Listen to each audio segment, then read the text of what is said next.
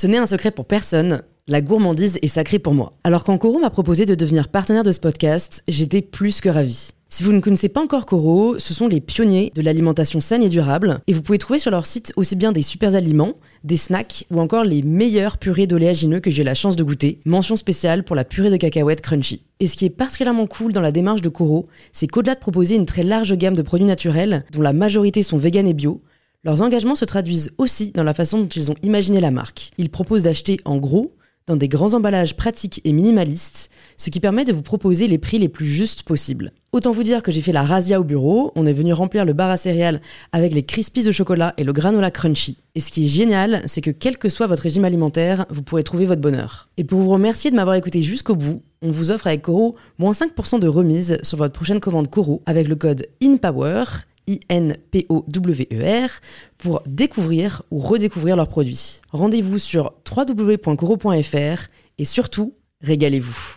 Je pense que j'avais déjà conscience que le choix que je faisais n'allait pas déterminer toute ma vie. Si vous voulez accomplir tous vos objectifs professionnels en 2024, alors cet épisode est pour vous. Comment choisir la voie qui me plaît? Pour trouver ta voie, faut commencer à marcher. Ce que tu veux, c'est pas l'opposé de ce que tu ne veux plus. Quelle est la dernière chose que vous avez fait pour la première fois? J'accueille Karine, aka Career Queen, qui a accompagné près de 10 000 talents à passer à la vitesse supérieure dans leur carrière. Moi, je suis pas en train de dire c'est pas bien les études. Je suis en train de dire que c'est pas ça le raisonnement. Aujourd'hui, le diplôme de base, combien de temps ça a vraiment de validité Avoir un travail, euh, c'est normal, la vie, c'est pas une faveur que tu demandes. Comment trouver sa voie professionnelle? Comment bien négocier son salaire? Quelles sont les compétences de celles et ceux qui réussissent? On le sait, ça, mais t'es à 6-7 relations max de n'importe qui dans le monde. Mm. Aurais-tu 5-10 minutes à m'accorder où je peux te poser des questions sur ton, sur ton quotidien. En fait, il faut se préparer au non. C'est comme les gens qui demandent jamais d'augmentation, souvent les femmes. Pourquoi? Parce qu'elles sont pas préparées au non. Comment retrouver son ambition après un échec? Un entrepreneur est considéré entrepreneur quand il s'est déjà pris le pied dans le tapis, pas parce qu'il a monté une boîte. Parfois, j'ai l'impression qu'on parle de la procrastination comme d'une compétence. Et ça, ça me gêne beaucoup. Tu as deux portes devant toi. Il y a la porte besoin de ressentir du plaisir et besoin d'obtenir des résultats. Et la procrastination est là pour nous aider à naviguer. Et je suis ravie de vous inviter à rejoindre ma conversation avec Career Queen. Bonjour Karine Bonjour Louise. Bienvenue sur InPower.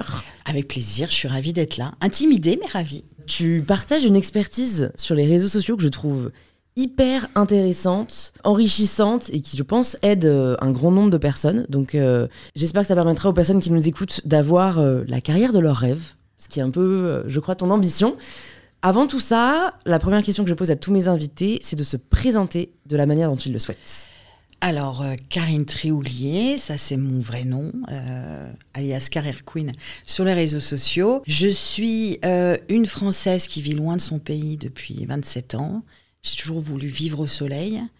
Et euh, bah, c'est ce que je fais depuis 27 ans. Donc j'ai bougé un petit peu et donc j'ai toujours adapté ma vie professionnelle au pays euh, dans lequel je me trouvais. Pour me présenter, ça serait un peu ça. C'est que j'ai voulu euh, allier ma vie personnelle à ma vie professionnelle, c'est-à-dire euh, pouvoir découvrir un peu le monde, mais toujours en travaillant. Qu'est-ce qui t'a amené à te spécialiser dans ce domaine des RH Alors, euh, comme beaucoup de gens euh, de mon âge, moi j'ai 52 ans, euh, quand j'ai passé mon bac, aucune idée, hein, il n'y avait pas Internet, aucune idée. Enfin, si, la psycho m'intéressait, l'économie, mais j'étais comme une élève plutôt bonne, généraliste, voilà, mais rien d'extraordinaire non plus. Donc, j'ai eu mon bac et puis mon copain de l'époque m'a emmené à la capitale en me disant on va faire la queue devant les universités et tu iras là où il y a de la place.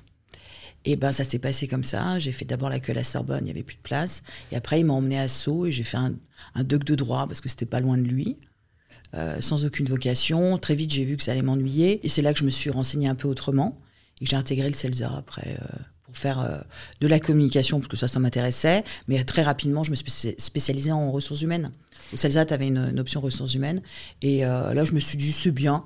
Je vais pas m'ennuyer tout de suite parce que c'est varié.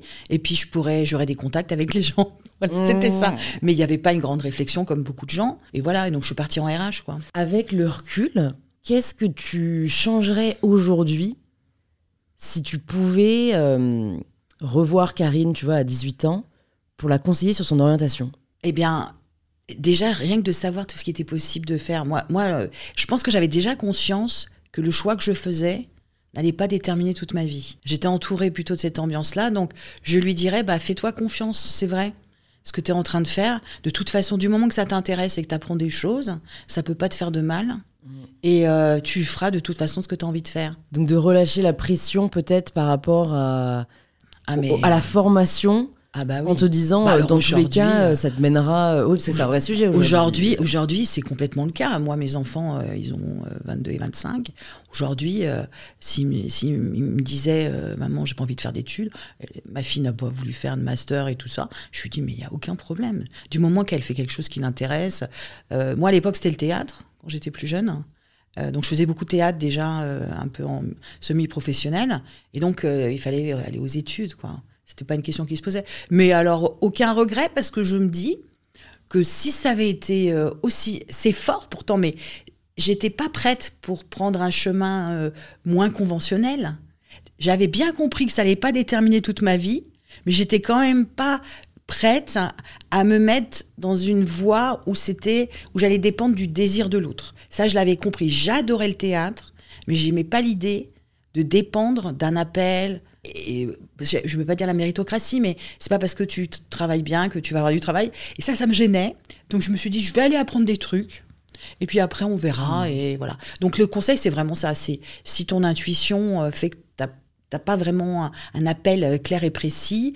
Ce qui compte, c'est que tu aies plaisir à apprendre des choses. Et après, ce processus d'apprentissage, il te servira toute ta vie parce que tu vas, tu vas faire que le répéter en fait. C'est un super point de départ. Euh, je, me suis dit que cet épisode, on pouvait un peu le, construire en partant de l'arrivée dans le monde du travail, euh, même avant ça, à la formation, jusqu'à jusqu'aux plus hauts échelons qu'on peut atteindre. Et donc cette première, enfin le premier, la première vraie question que je me suis posée, qui aujourd'hui je trouve reste une inconnue pour beaucoup de gens, c'est comment choisir la voie qui me plaît? Il y a en plus une pression supérieure avec les réseaux sociaux, on se compare euh, au parcours des autres. Qu'est-ce que tu conseillerais euh, à des personnes qui, sont encore étudiants ou qui vont reprendre des études et qui ont cette peur, si tu veux, de de, pas bien choisir? Comment est-ce qu'ils peuvent trouver vraiment ce qui les fait vibrer? Bah, Déjà, c'est d'accepter qu'il n'y a pas une voie. C'est pour ça que c'est bateau, mais je dis il y a des voix. Les voix, on a plusieurs voix, on peut faire plusieurs tons. Et eh ben c'est un peu pareil professionnellement. Il y a, plein de choses à explorer au niveau de, ces voix justement, et tu vas en découvrir pendant tout ton parcours. Puis après, il y a les voies, les chemins.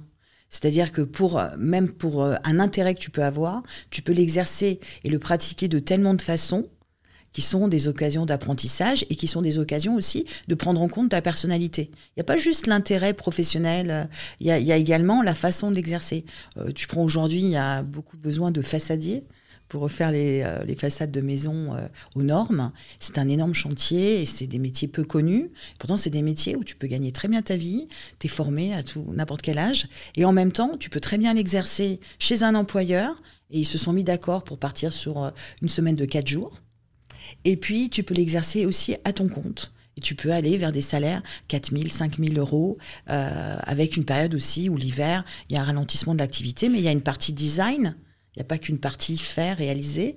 Et donc, c'est un métier assez riche. Donc, l'idée, c'est de dire, je peux avoir un intérêt, ça c'est un, et j'en aurai d'autres.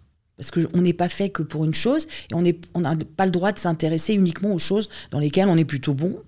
Sinon, ça serait triste, ça serait pas intéressant.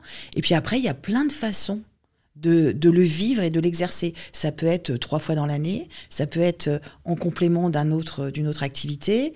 Euh, donc euh, c'est, vraiment, il n'y a, y a rien qui soit euh, irréversible.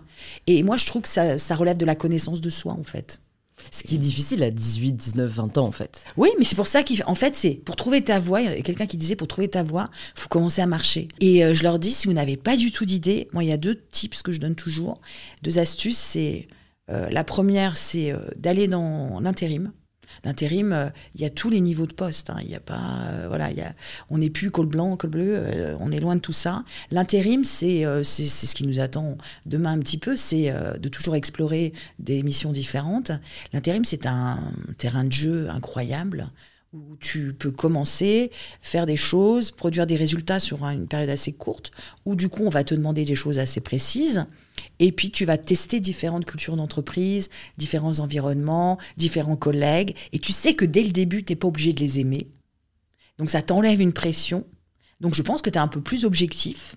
Et tu vas explorer, et ce qui compte, c'est aussi bien le travail, les tâches, les types de tâches, que le type d'environnement. Puis après, il y a un euh, une deuxième astuce que moi j'adore, que je fais encore alors que je cherche pas de travail, mais je la fais pour mes clients tout le temps, mais j'adore. C'est sur LinkedIn, tu vas dans la partie emploi, tu mets rien dans le poste, la partie poste, tu mets aucun intitulé, aucun mot-clé.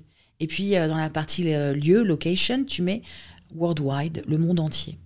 Et ça existe, tu écris le monde entier. Et là, la plateforme va te suggérer euh, des posts dans le monde entier par rapport à ton profil. Donc il y a des choses qui sont pertinentes, d'autres qui le sont moins, mais c'est un super voyage et ça te permet de réaliser plein de types de jobs auxquels tu n'avais pas pensé, qui reprennent en partie certaines de tes compétences et puis là, tu peux te dire, mais ça a l'air bien ça. Je pensais pas, tiens, ça consiste en quoi? Et puis tu regardes ce qui te manque, ce qui te manque pas. Tu fais des cours en ligne, des MOOC, voir si ça t'intéresse vraiment. Ça t'engage pas dans quelque chose de onéreux, ni euh, t'as pas besoin d'avoir fait les classes prépa pour comprendre. Euh, il y a beaucoup de pédagogie dans ces cours en ligne. Euh, il y a de tout, hein, mais il y a vraiment des, petites, des petites pépites qui te permettent de donner les fondations sur un sujet et de voir si tu as cette curiosité d'aller plus loin. Donc euh, aujourd'hui, je trouve que tu as des, terrains d'exploration qui sont accessibles. Et puis, ce qui compte, c'est pas de choisir une destination, c'est de d'explorer. Puis là, tu sais, ça j'aime bien, ça j'aime pas. Je trouve que pendant trop longtemps, on a été habitué à faire des choix professionnels qui reposent beaucoup sur ce que je ne veux plus. Il y a cette idée que tu changes de travail parce que tu veux plus. Pendant longtemps, quand tu disais, bah là, je, quitte tel travail, les gens faisaient, qu'est-ce qui s'est passé? Mais pourquoi qu'est-ce qui s'est passé euh, Tu t'es engueulé avec ton chef, euh, t'as pas été augmenté? Mais non, mais il n'y a pas forcément un problème. J'ai envie de voir autre chose. Euh, c'est pas une trahison. c'est voilà. Donc, je pense qu'il faut se détendre sur ça et accepter de se tromper. Mais même quand tu te trompes, il y a toujours un petit truc qui t'a attiré. C'est vrai. Et je me revois étudiante, même au lycée, il y avait cette peur tu vois, il y avait le CDI, euh, où on, pouvait, euh, tu vois, on pouvait aller voir les métiers, mais en fait, j'avais conscience qu'il y avait tellement plus de métiers que ça. Ah, et parfois, quand je voyais des amis de mes parents qui me disaient leur poste, je me disais, mais attends, mais moi, j'ai pas vu ça au CDI. Et si ça se trouve, je vais passer à côté d'un métier qui me plaît vachement. Et en fait, aujourd'hui, je me rends vraiment compte que le but, c'est d'ouvrir une porte ah qui en ouvrira trois autres, qui elles-mêmes en ouvriront dix autres, et que peu importe finalement la première porte par laquelle tu passes, euh, ça va juste te permettre d'affiner au fur et à mesure ce qui te plaît et ce qui te plaît moins. Et puis il y a très peu de portes qui resteront fermées, si tu en as vraiment envie. Euh, et, surtout aussi, c'est de cultiver un entourage professionnel varié. Si je travaille en CDI dans le luxe, après mon école de commerce et que mon entourage, c'est mon école de commerce et ma boîte de luxe pendant 25 ans, aussi sympathique soit-il, c'est se limiter énormément. Et oublier qu'il y a le monde du travail, il est extrêmement riche, pluriel, avec des parcours très variés. Il n'y a rien de plus inspirant que de euh, rencontrer quelqu'un qui n'a pas du tout la même vie que toi.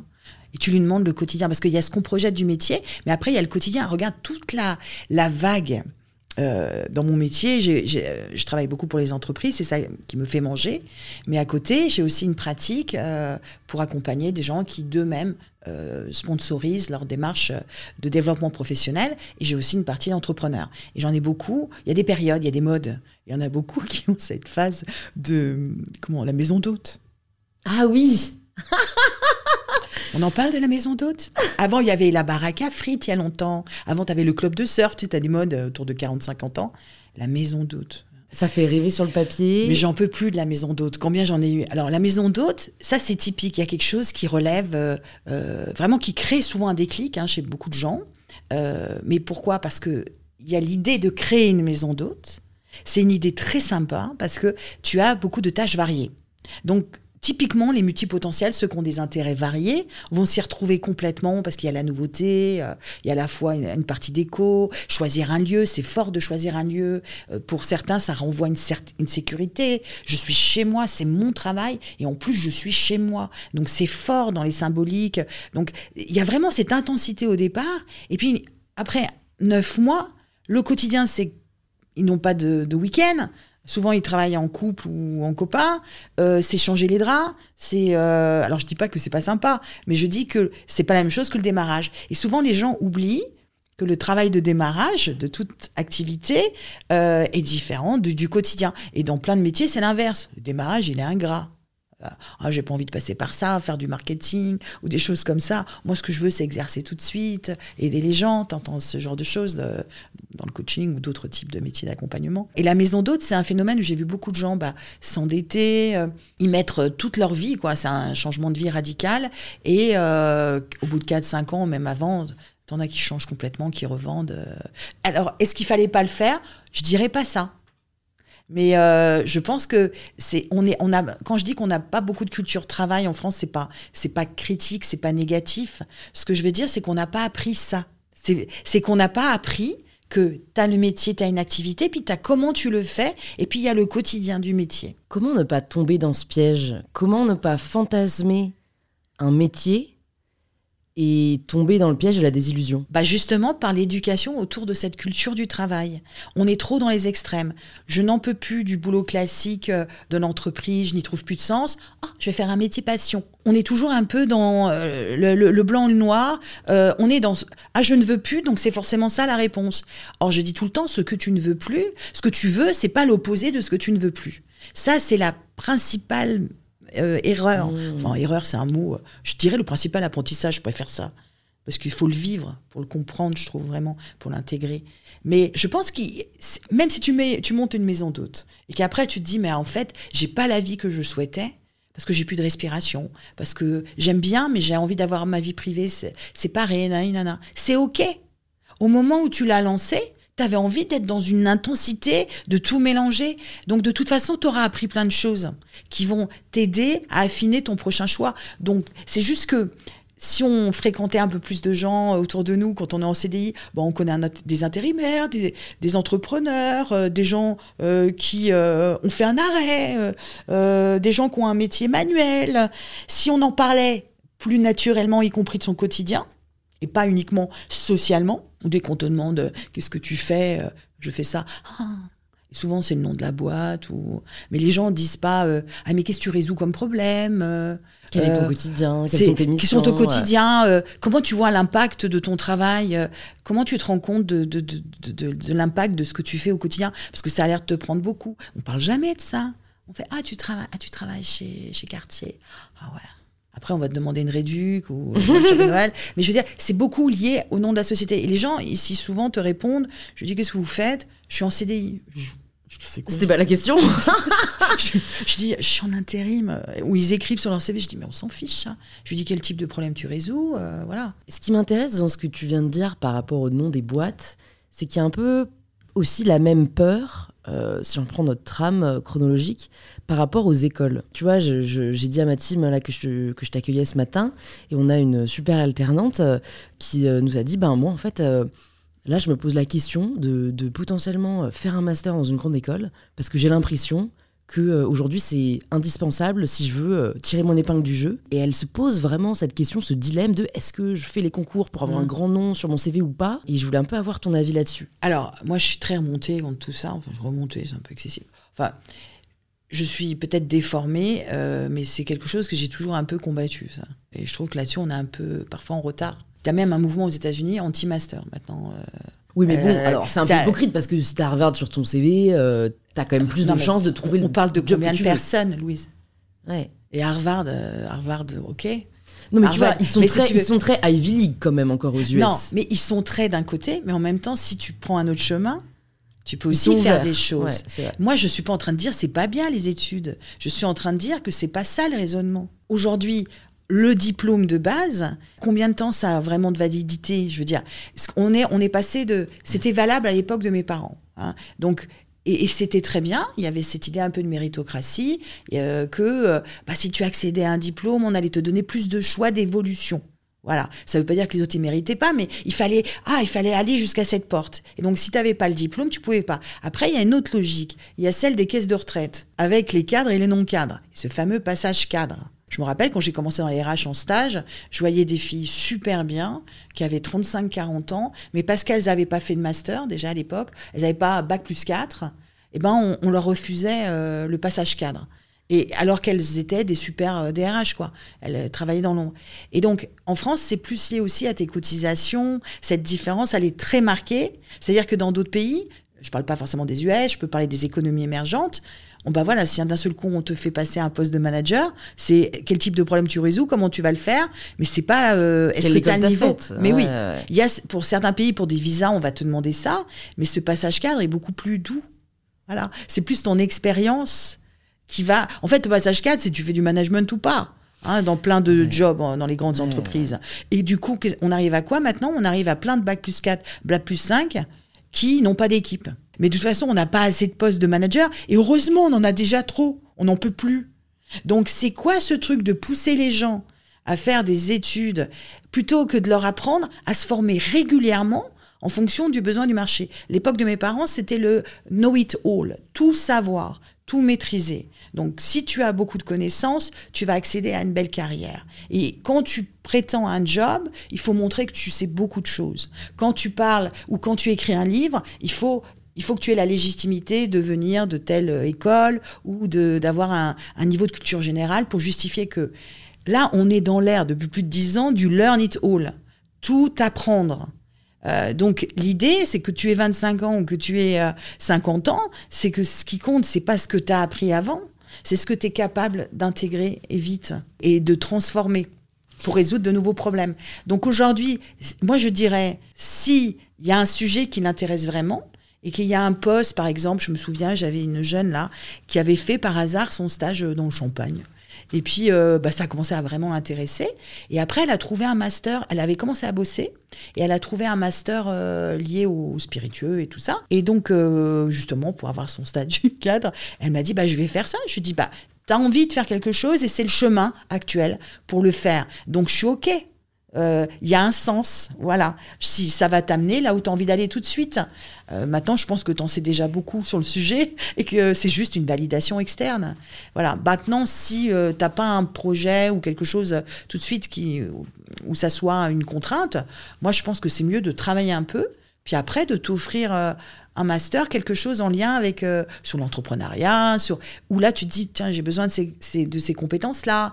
Ah ce prof il est super, j'aimerais bien euh, euh, bénéficier de, de, voilà de ses cours.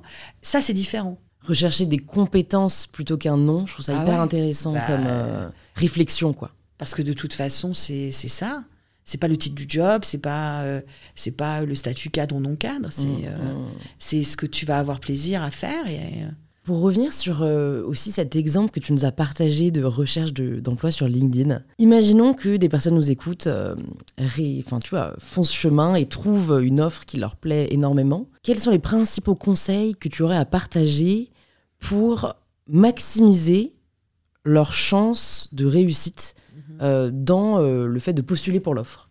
Tu vois, que ce soit le. CV, que ce soit l'entretien. J'imagine que c'est des sujets que tu maîtrises bien, tu vois.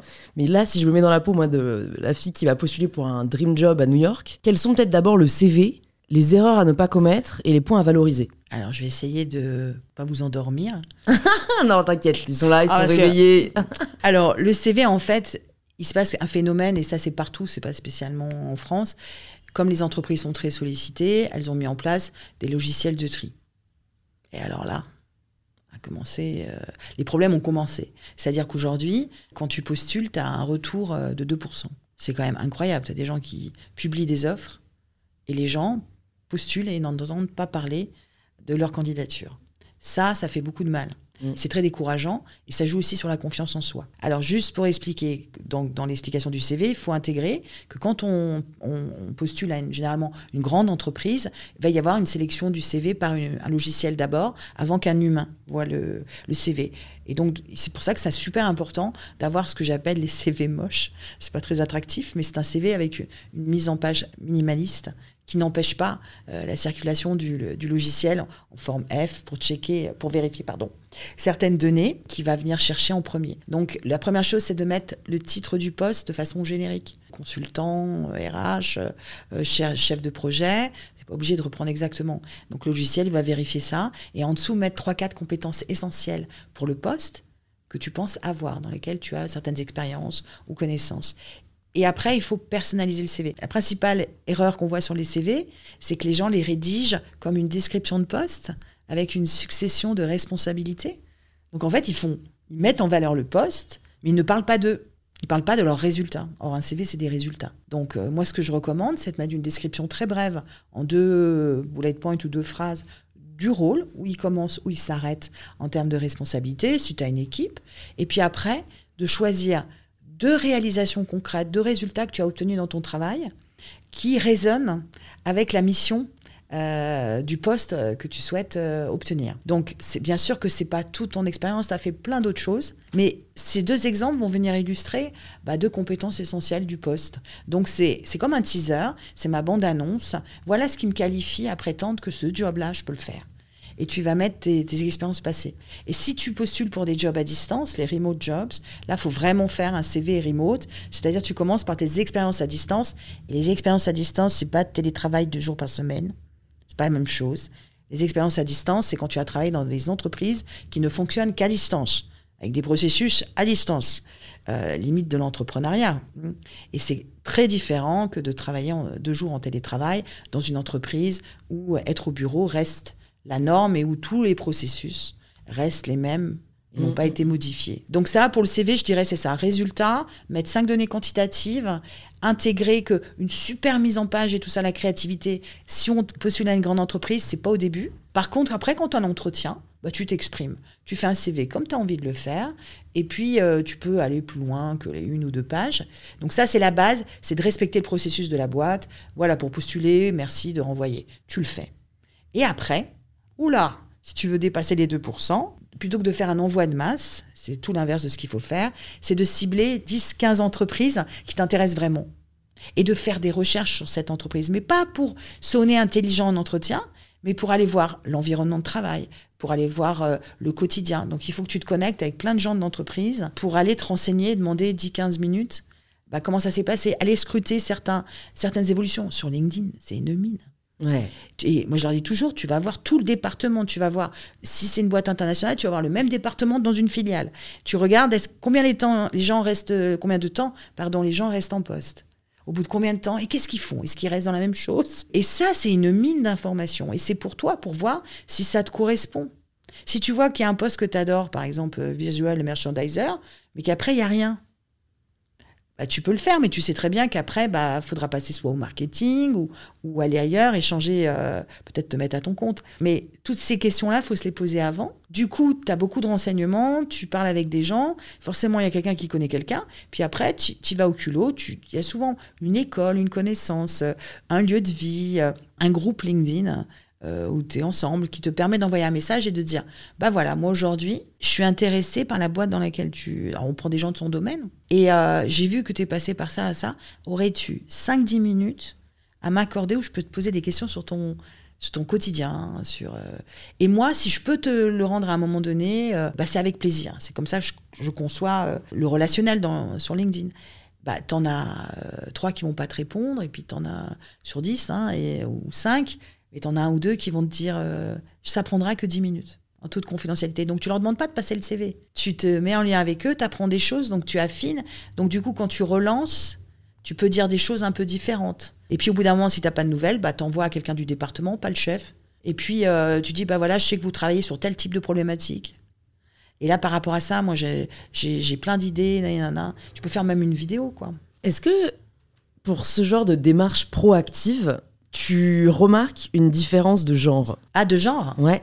Euh, Parce que tu vois, là, dans ce que tu me décris, euh, je pense vraiment à toutes mes copines euh, et je me dis, mais on est tellement peu à avoir assez confiance en nous pour aller oser envoyer un message à voilà, quelqu'un dans le département de la boîte où on veut aller en disant, voilà, moi je sais faire ça, je pense que je peux vous aider là-dessus. Alors là, je parle d'un job que tu veux vraiment. Ouais, ouais, je sais. C'est ce job qui te passe dans le sang.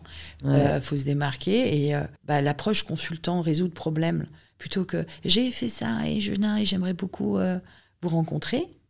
C'est euh, j'ai appris que vous travaillez là-dessus. Euh, moi, j'ai mis ça en place là. je serais ravie de, de, partager ça avec vous. Tu vois, c'est pas. Ouais, ouais, de ne pas hésiter à mettre. Bah, surtout, c'est de pas mettre de l'ego là-dedans, en fait. Hein. Travailler, avoir un travail, postuler, c'est juste la.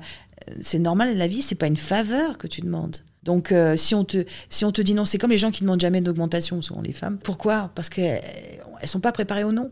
Je leur dis, finalement, les gens, il y, a des hommes aussi, hein, qui ne demandent pas, C'est des gens qui sont pas prêts à entendre le non. En fait, il faut se préparer au non. Et puis, une fois que tu as pratiqué un non, tu t'habitues et tu vois, bah, finalement, c'est pas si grave. Et ça ne met pas en question ta valeur.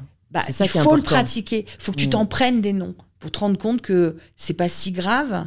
Parce que à côté de ça, tu as quelqu'un qui t'a dit oui, et puis voilà. Y a, on met beaucoup d'ego là-dessus comme un rapport de force. C'est ça qui est un peu dommage, c'est ce rapport de force dans ce monde du travail, qui je, pourtant, je trouve que ça a beaucoup changé et qu'il y a de quoi euh, faire en sorte que ça soit plus équilibré dans les désirs de chacun, dans les besoins de chacun. Hein.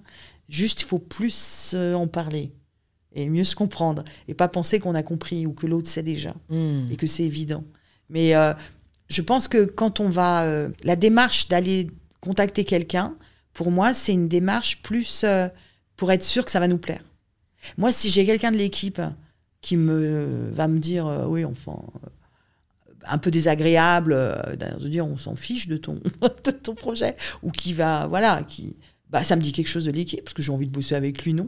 Ou tu peux être vexé d'un côté, mais d'un autre côté, tu te dis, ah bah, c'est bien que j'ai été au courant avant. Quoi. Ouais, ouais, c'est vrai. Mais c'est un changement d'état d'esprit. Je sais que tu as fait une vidéo sur euh, la fixed mindset et la growth mindset. J'aime beaucoup Carol Dweck, euh, j'en ai parlé plusieurs fois dans ce podcast. Mais je me demande, pour peut-être euh, voilà, les personnes qui sont encore empreintes de, cette, de cet état d'esprit fixe. Ah, c'est pas facile. et qui, du coup, tu vois, n'enverraient pas ce message parce que le rejet viendrait remettre en question leur personne alors que finalement, euh, ça ne dit rien d'eux, mais juste de la, euh, la rencontre entre l'offre et la demande, finalement. Système, Quel conseil tu donnerais aux personnes qui nous écoutent pour adopter l'esprit de croissance? Parce que entre la théorie et la pratique, euh, il y a toujours un écart. Je pense que c'est pas le seul à avoir parlé à Dame Grant.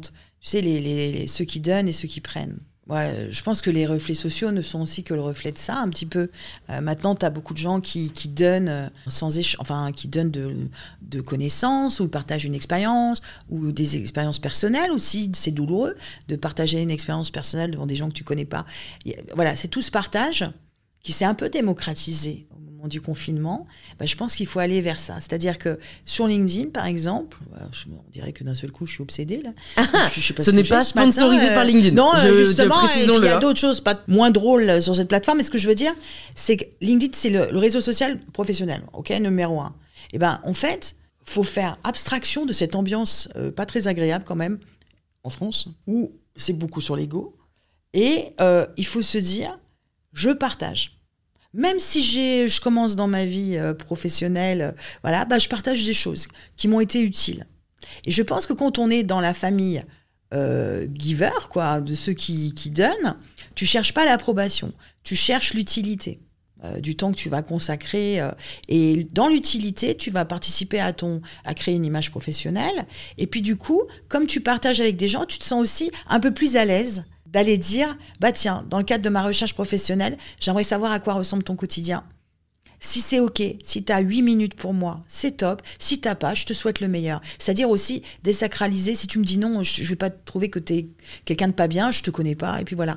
Donc c'est d'accepter aussi que ça puisse être non et c'est OK. Mais comme toi, tu donnes aussi, t'as pas l'impression. Le problème, pourquoi les gens se sentent pas à l'aise, c'est qu'ils font leur vie. Puis d'un seul coup, ils vont sur LinkedIn.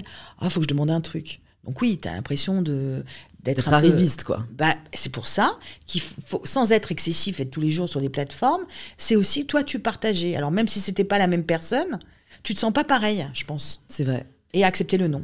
Et accepter le nom, ça. Et sans juger les autres, quoi. Mmh. Bah, t'as pas le temps. j'ai découvert ça avec les réseaux. Il y a plein de gens à qui je réponds pas.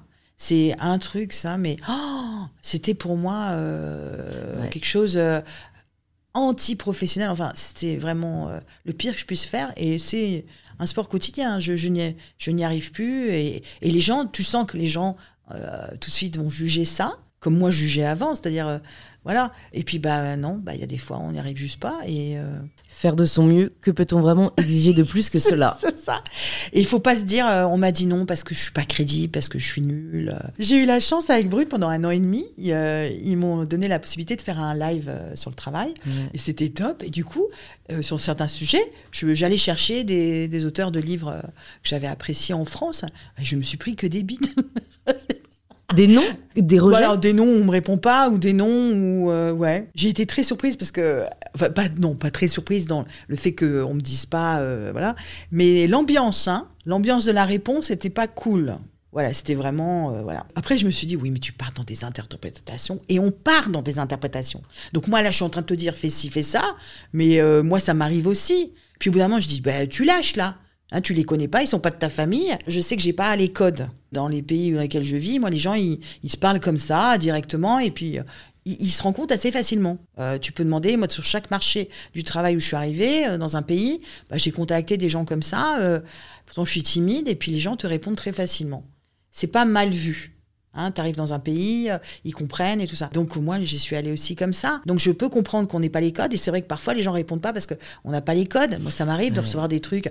Oh, euh, je vous vois sur les réseaux, euh, on a tout pareil, on pourrait tellement faire des choses ensemble. Mais je sais pas quoi répondre. Je, je, je- tu t'en reçois toute la journée, ça peut être ta soeur, ta cousine, on serait super copines. Mais j'en doute pas, mais je, je, je sais pas quoi dire. Et puis je, je, je m'en sors déjà pas dans mon travail. Mm. Donc c'est pas que tu, en répondant pas, c'est pas que tu méprises, c'est que tu, moi je sais pas trop quoi dire. Ouais, mais il y a un des quatre accords Toltec, je crois, Oui. de mémoire, c'est euh, de pas faire de suppositions. Ex- ben, mais ça, Et ça, c'est vrai que il Et- faut vraiment se le rappeler. et quoi. ça vient It's vite, not ça. about you, quoi. et ben voilà. Et c'est pas, euh, tu peux un peu te sortir de l'histoire. Mm. Et, euh, et je trouve que c'est un exercice sain de le faire régulièrement, de s'obliger à demander. Dans le bilan professionnel, là, dans le groupe, j'ai des groupes, et je leur dis euh, au tout début, notamment pour ceux qui ont du mal à demander, ils doivent toutes les semaines faire une mission autour de ça. Et parfois, c'est aller demander du sel aux voisins à qui ils n'ont jamais parlé. Mais pour des gens, c'est trois semaines de réflexion. euh. Euh, moi, par exemple, euh, on m'apporte un plat au restaurant, c'est pas le mien, je dis rien. C'est vrai? Euh, Ah ouais, ouais, je, je, je travaille dessus. Ah ouais? Bon, puis j'aime tout aussi, mais parce que je me dis, oh, le serveur, le pauvre, tout ça. Donc, on a tous des choses comme ça où on suppose, on se raconte une histoire, et ça vient tout de suite. C'est pour ça que je dis, ce n'est facile pour personne, mais il faut pas y mettre de la performance. Quand tu demandes à quelqu'un, bah, j'ai envie de te connaître et de savoir ton parcours, t'as pas besoin de l'aimer, son parcours, t'as pas besoin de le trouver sympathique, tu as juste besoin de partager. Et l'idée, c'est que les gens aussi, parfois, ça leur fait du bien de parler à quelqu'un où il n'y a pas un enjeu, de leur parcours aussi. Moi, je ne pense pas que ça soit que du temps qu'ils prennent gratuitement pour quelqu'un.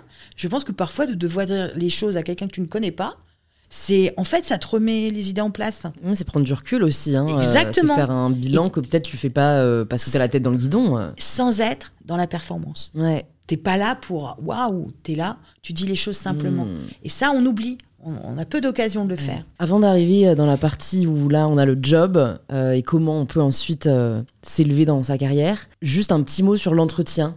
Est-ce que tu as des, des doux et don'ts, tu vois euh, Ouais. Quelle est un peu l'attitude euh, qui peut-être a le plus fait ses preuves et quels sont à l'inverse les comportements qu'il faut éviter? Alors, si c'est, encore une fois, si c'est un job que tu veux vraiment, et puis pour ton confort, dans l'entretien, je pense qu'il ne faut pas euh, partir du principe que c'est euh, le recruteur qui mène l'entretien. Il le mène, puisqu'il a des choses à vérifier, il a des choses à apprécier, à évaluer. Donc lui, il a une feuille de route. Mais la qualité d'un entretien, c'est la responsabilité des deux. Donc si tu trouves, par exemple, que le recruteur te pose des questions pas très intéressantes, ou enfin, je veux dire pas très intéressantes, Qui te stimule pas qui te euh, stimule ouais. pas ou, ou- et la conversation elle est un peu c'est aussi à toi de prendre ça en charge c'est pas euh, oh bah, ce recruteur euh, vraiment euh, voilà bah, si tu as envie d'avoir un entretien un peu plus intéressant bah vas-y et je trouve que le, le type que l'astuce que je partage tout le temps c'est le début de l'entretien quand on te demande de te présenter. Je pense que c'est très important d'utiliser ce temps de parole, de freestyle, c'est ton moment un peu à toi.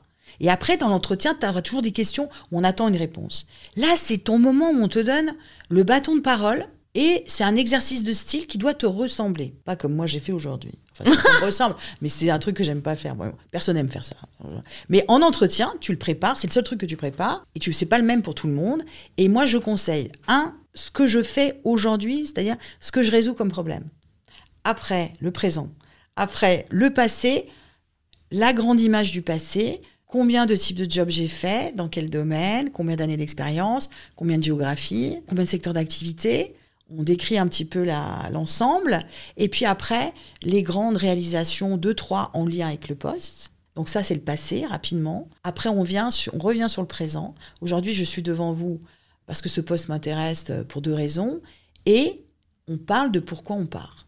C'est-à-dire qu'en une présentation qui va faire une minute et demie, on a déjà résolu trois problèmes. C'est des sujets sur lesquels le recruteur aura besoin peut-être de revenir. Mais on a pris l'initiative de dire, ou des trous dans le CV, on en parle. Ouais, on coupe l'air sous le pied un peu. Ça change tout parce que ça veut dire, je comprends d'être à ta place, tu te poses des questions, je te donne des éléments de réponse, et moi, j'ai envie d'apprendre des choses sur le poste, mais j'ai aussi envie que toi, tu aies les éléments pour prendre ta décision. Donc j'ai de l'empathie. Je parle toujours de l'empathie pour le recruteur, et bien sûr qu'il faut de l'empathie pour le candidat, c'est dans les deux sens, mais finalement, c'est assez similaire, ce dont les deux ont besoin, et il faut pas rester trop en position passive. Si toi, il y a quelque chose qui te travaille, bah, tu le poses dès le début d'entretien. Tu donnes, toi, ta version. Et du coup, on a tous les éléments. Voilà un peu, l'entretien va tourner autour de ça. Tu sais pas encore le niveau de détail que veut ton interlocuteur, ça peut être très variable. Et lui va piocher là-dedans. Il va faire ses questions. Et pour moi, c'est une façon déjà de donner le ton, de, parler euh, euh, avec une certaine liberté. Et après, bah, on va trouver un compromis entre le style du recruteur et le tien. Mais au moins au début, tu as dit un peu bah, ce que tu fais, mais aussi qui tu es. Hyper intéressant. Et c'est vrai que c'est une dynamique qui est double, quoi je crois plus euh, tellement au fait que c'est le recruteur qui impose euh, finalement sa vision euh, au candidat et que le candidat doit dire amène à tout. Enfin, et on le voit d'ailleurs, je trouve, de plus en plus où les candidats challenge en fait qu'est-ce que, cette qu'est-ce que cette entreprise pourrait m'apporter et, bah, c'est bien qu'il y ait cette forme d'empouvoirment aussi surtout qu'il y a beaucoup de gens qui partent en période d'essai donc euh, ça en augmentation. Donc euh, mm. je pense que c'est de la responsabilité de tout le monde de prendre une décision éclairée. Et c'est pour ça que ça peut ne pas plaire, mais je pense que c'est important aussi de... On dit oui, ça marche pas, euh, les candidats mentent, nana, mais les employeurs aussi mentent. alors oui, mais on peut pas tout dire. C'est comme une date. Moi, je pense que voilà, aujourd'hui, de toute façon, on embauche des gens pour résoudre des problèmes. Hein, donc, euh, on va pas dire que tout roule, sinon ils vont s'ennuyer. Donc, euh, c'est de dire, bah tiens, aujourd'hui, tu vas rejoindre une équipe. Euh, il y a une partie de l'équipe qui s'entend bien, une autre partie, c'est un peu plus compliqué. On est dans cette phase-là en ce moment. J'ai l'impression que tu as besoin d'une certaine autonomie dans ton travail. je tiens quand même à te dire que le manager, bah, il est super bon dans son domaine. Parfois, c'est pas un grand communicant, et parfois, il va poser beaucoup de questions sur ce que tu es en train de faire. Donc, je te conseille ou je vous conseille, bah déjà quand vous allez le rencontrer, de parler de ça, de comment vous êtes différents et de comment vous allez communiquer ensemble. Je pense qu'il faut dire un peu les choses. Ou euh, tu es le cinquième candidat, ce poste, il y a une malédiction, on n'arrive pas à garder les gens. Et c'est pour ça qu'on a besoin de vraiment euh, travailler ensemble pour que tu te plaises dans ce poste. On n'a pas su les quatre dernières fois. Alors, t'en as que ça va faire fuir, puis t'en as d'autres qui vont apprécier cette euh, authenticité. Moi, c'est juste le travail. Le travail, c'est comme ça. Donc, pourquoi on ne dit pas les choses parfois en entretien? Euh, Ça aide, euh, bah voilà, je pense que ça aide aussi à voir qui tu es en face. Je suis donc prise dans cette boîte fictive. Quelle est aujourd'hui, pour toi, les idées préconçues qu'on a encore par rapport à la carrière et que tu aurais envie de déconstruire aux personnes qui nous écoutent? Alors, bah une des, une des plus grandes idées préconçues, mais là c'est bien, on commence à en parler, euh, c'est qu'il n'y a qu'une façon de faire carrière, que de changer, c'est être instable, voilà, tous ces discours-là, que pour euh, réussir sa carrière, il faut, forcément encadrer des gens. Donc toutes ces idées autour d'un chemin unique, moi j'utilise beaucoup la métaphore de la girafe, euh, Peut-être qu'elle elle, commence à parler à quelques personnes. Moi, j'aime bien les métaphores, mais je parle toujours de la carrière girafe. Moi, j'ai grandi dans la carrière girafe, qui m'a jamais vraiment excité. La carrière girafe, le principe, c'est que tu dois toujours tendre le cou. Tu dois chercher un bon arbre au début de ta vie qui va te nourrir de tous ces fruits dans ta carrière. Donc on te disait beaucoup, choisis un bon employeur qui va te former, qui va te faire euh, évoluer. Bah là, on choisit, pendant longtemps, voilà, une girafe a choisi son arbre. Et après, on lui disait, bah, plus tu vas pouvoir euh, accéder en haut de l'arbre, plus tu vas pouvoir choisir des fruits euh, qui ont un goût encore plus fin, encore plus subtil. Donc il y avait cette idée que... Oh, plus tu allais monter, plus tu allais être heureux, épanoui professionnellement. C'était un peu cette image-là, je trouve, même à l'école, hein, euh, qu'on nous donnait. Et puis, euh, bah, si tu pas très intéressé euh, par tendre le coup pour qu'on te voit bien, bah fallait te contenter des fruits en dessous. Et puis, et puis voilà, quoi. Mais il n'y avait pas, tu as le droit d'aller voir l'arbre à côté, tu as le droit de pas aimer les fruits, tu as le droit de... Il n'y avait pas cette notion-là que le jardin, bon, il est plus grand. et donc moi, les autres modèles, c'est ce que j'appelle la carrière abeille. C'est parce que l'abeille, euh, tous les matins, elle se lève et elle veut faire du miel, donc elle va chercher, mais elle sait jamais où elle va trouver elle va trouver le, pollen et tout ça pour, pour, pouvoir euh, voilà, revenir à la ruche. Donc, elle, visite, elle visite, bah, il n'y en a pas aujourd'hui. Alors, elles vont ailleurs, et puis parfois, même en visitant des fleurs, elles vont contribuer à la pollination, euh, comment on dit en français? Pollinisation, ouais. tu vois le mot? Faire du pollen. sorry. Voilà, voilà, pollination. Donc, elles vont, elles vont, elles ont du pollen sur elles, donc parfois, elles vont, elles vont, ça va venir sur l'autre fleur, puis ça va faire d'autres fleurs, voilà, des fruits, pardon. Et donc, c'est comme le transfert de compétences. Même quand tu passes en intérim, tu apprends des choses, tu, transfères. euh, eh bien aujourd'hui, il n'y a pas un seul arbre qui va te donner tout ce dont tu as besoin. Et c'est pas parce que les entreprises sont radines ou ne s'intéressent pas à l'humain. Elles, elles, se portent quand même mieux quand les gens sont heureux de travailler euh, chez elles. C'est juste que l'entreprise, elle, ne peut pas te donner ça. Elle n'a pas toujours les postes disponibles ou le besoin de ces postes-là. Et euh, elle n'a pas non plus toujours besoin d'une très, très, très grande expertise. Elle peut en avoir besoin 30% euh, de l'année, mais pas toute l'année. Donc, ça veut dire que le reste du temps, bon, on va te donner d'autres tâches qu'il y a à faire, mais qui sont peut-être moins adaptées à toi. Donc, l'idée d'accepter que la responsabilité de ta carrière, bah, c'est toi qui la portes et c'est pas euh, l'arbre qui doit où tu attends tout. Ça, c'est pour moi le, le, premier grand schéma à déconstruire. Il faut pas en avoir peur. Euh, au contraire, faut s'en réjouir parce que je pense que c'est beaucoup plus aligné avec nos besoins aussi de, de, combiner vie perso et vie professionnelle.